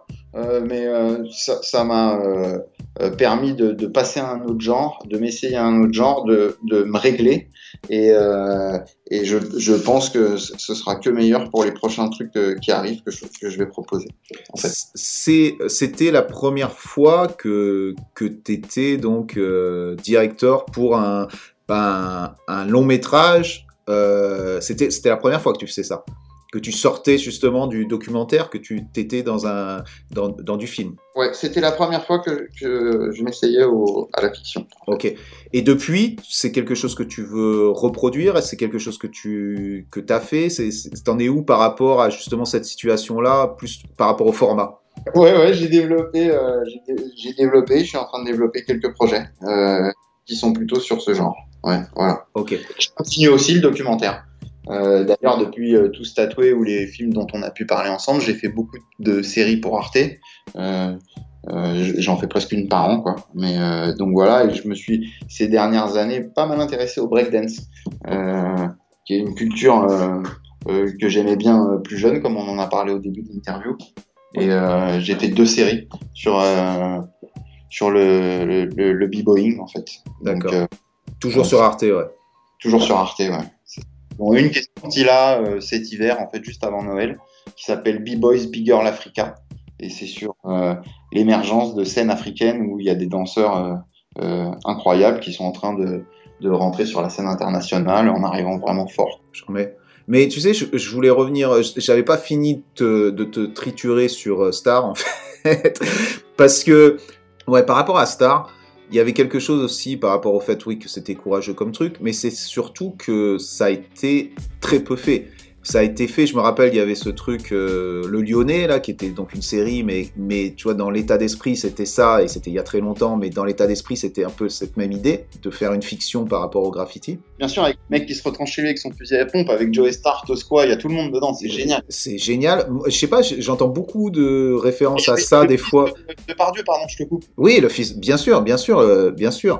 Euh, qui était qui était plutôt bien dedans moi. Velvet je me rappelle son blast c'était Velvet et tout. J'avais trouvé ça bien moi à l'époque que je l'ai parce que c'est je l'ai mais en vieux souvenir quoi. Faudrait que je le remate quoi en fait. moi il m'avait en tout cas à l'époque de des jeunes de voir ça à la télé ça m'avait j'étais là waouh c'est trop bien quoi avec la voix de Joey et tout. Non. bon bref. Tout ça pour dire que ça n'existe pas quoi. Ça n'existe quasiment pas. Et quand tu regardes euh, les essais de ça euh, même dans le monde ils sont assez rares et ils sont pas forcément euh, euh, réussis non plus. Et toi, j'avais envie de te demander comment, déjà, j'imagine quand tu as fait ça, tu t'es dit, bon, ben, je vais faire mieux que le peu qui existé, mais quelle est la difficulté justement de retranscrire ça dans une fiction?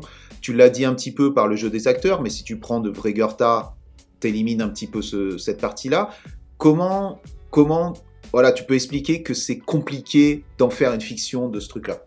Eh ben, quand je te disais que, que moi, j'ai eu le sentiment que j'ai fait des erreurs sur ce projet, c'est qu'en fait, j'ai probablement encore trop traîné mon bagage de documentaire dont, justement, j'ai pas su me libérer, moi qui m'intéresse à la, Mhm. à La liberté. hein, Et euh, j'ai voulu raconter ou dire ou faire comprendre trop de choses où certaines sont passées de manière assez maladroite, tu vois, avec le pari de travailler avec des non-acteurs qui, sur certaines scènes, sont géniaux, euh, sur d'autres peuvent être un peu plus faibles. C'est normal, c'est hyper dur, et en fait, ça crée des hauteurs et des, moments plus bas. Il y a des moments où ça accélère et où ça démarre et tout.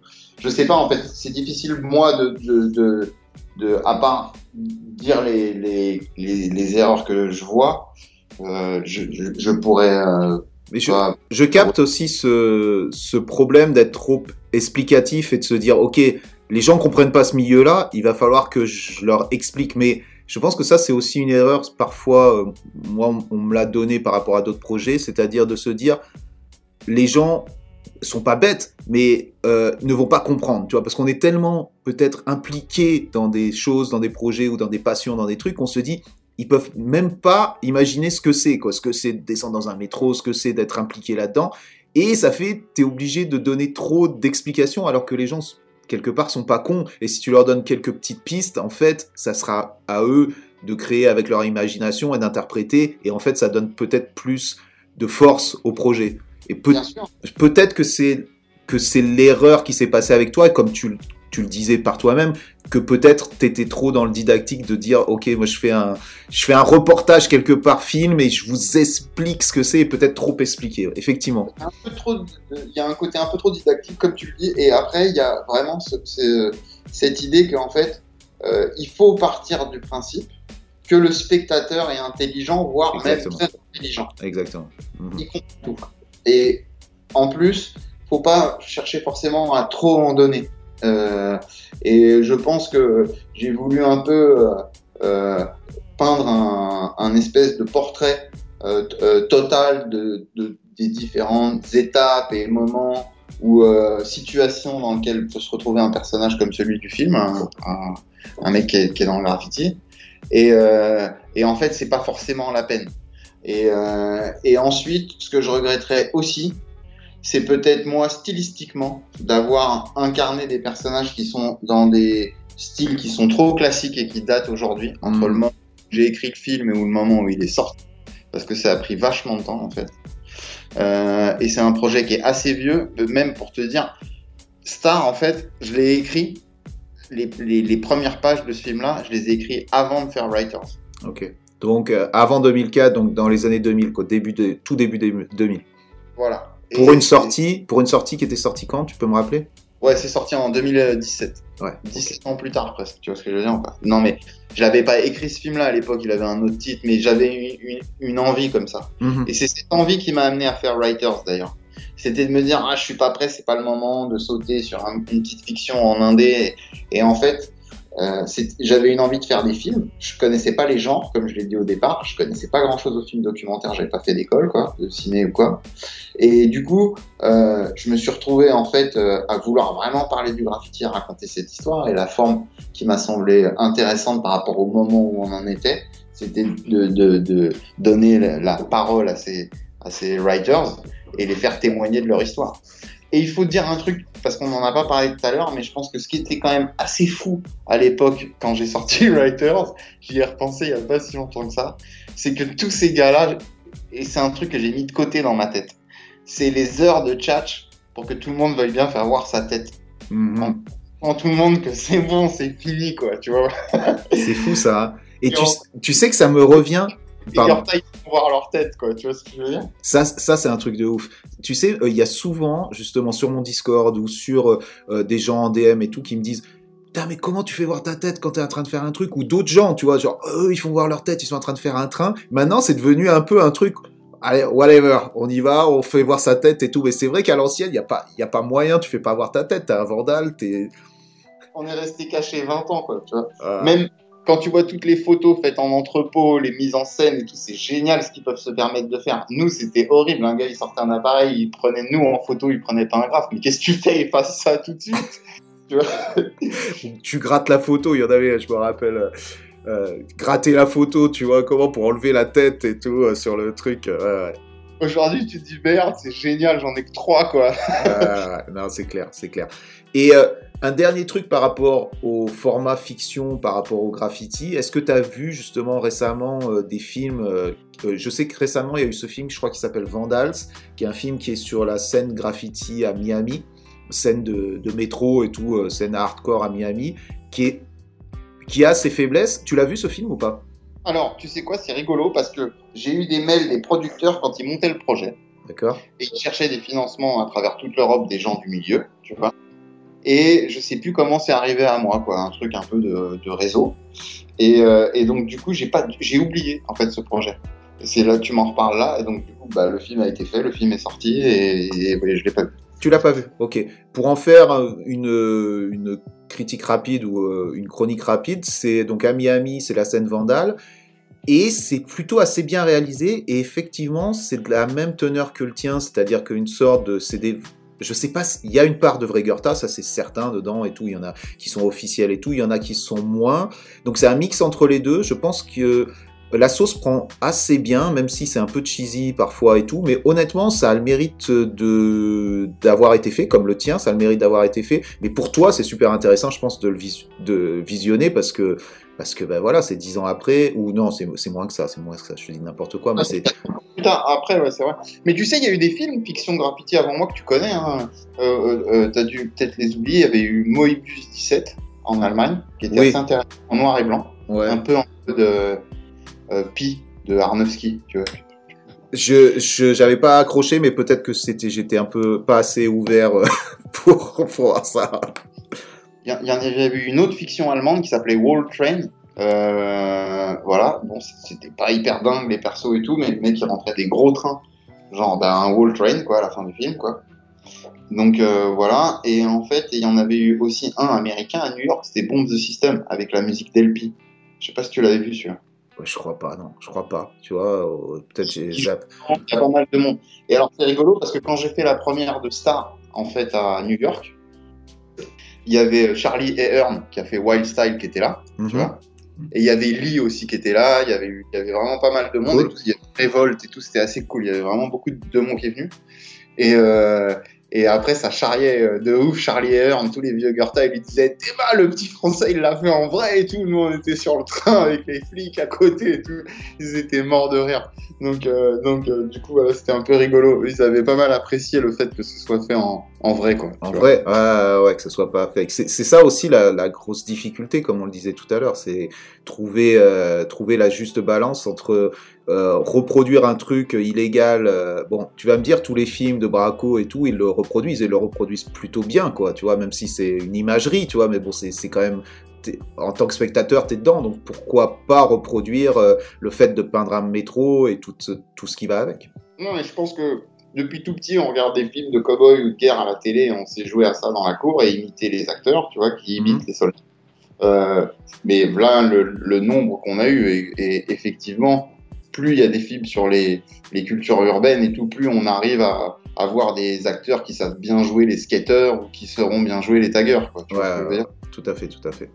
Ouais, et donc je voulais savoir comment toi tu vois maintenant ton futur, quels sont tes nouveaux projets, sur quoi tu te projettes euh, en ce moment? Bah, moi, j'ai des. Comme je disais, j'ai des projets de films documentaires qui continueront d'arriver, quoi. Je suis en écriture sur différents trucs dont je parle pas parce que je sais pas dans quel ordre ils vont arriver. Donc ça vaut pas le coup d'annoncer des trucs qui n'arriveront peut-être pas dans un ordre prévu, quoi. Donc euh, voilà. Mais euh, et puis en parallèle aussi, j'ai- travaillé sur euh, sur sur, sur, des projets de fiction, que ce soit en série, vu qu'aujourd'hui les plateformes sont hyper en demande des séries, quoi. C'est un truc qui Effectivement. et que le financement au cinéma, surtout en France, sur des petits films de genre, quand on connaît un petit peu le cinéma français, on sait que c'est compliqué, quoi. Euh, donc voilà. Et, euh, et c'est- c'est c'est probablement un peu des, des, pardon, des choix euh, stratégiques qui orientent euh, euh, euh, euh, le mix entre euh, mes envies et, et ce que je vais pouvoir réussir à monter. comme Bien projet. sûr. Et ce qui est trendy en ce moment, ce qui est à la mode, ce qui va être financé, ce qui va pas être financé. Aussi, c'est à mettre dans la balance. Bien sûr, bien sûr, j'imagine quoi. Donc là, t'as rien de croustillant à nous balancer, à nous dire euh, demain je sors le ou je travaille sur le sur le prochain, euh, je sais pas. Non, t'as pas ça là. Non, peut-être on se refaire un call dans, dans une petite semaine ou deux, je Oh, ok, ok. Donc c'est c'est quand même c'est là quoi, c'est là. euh, Ok. Monté l'émission, c'est. Donc on aura peut-être une update d'ici là. En tout cas, merci beaucoup Aurel, Marc Aurel Vecchione. Bah, c'est cool. Bah, merci, mon souci. euh, tranquille.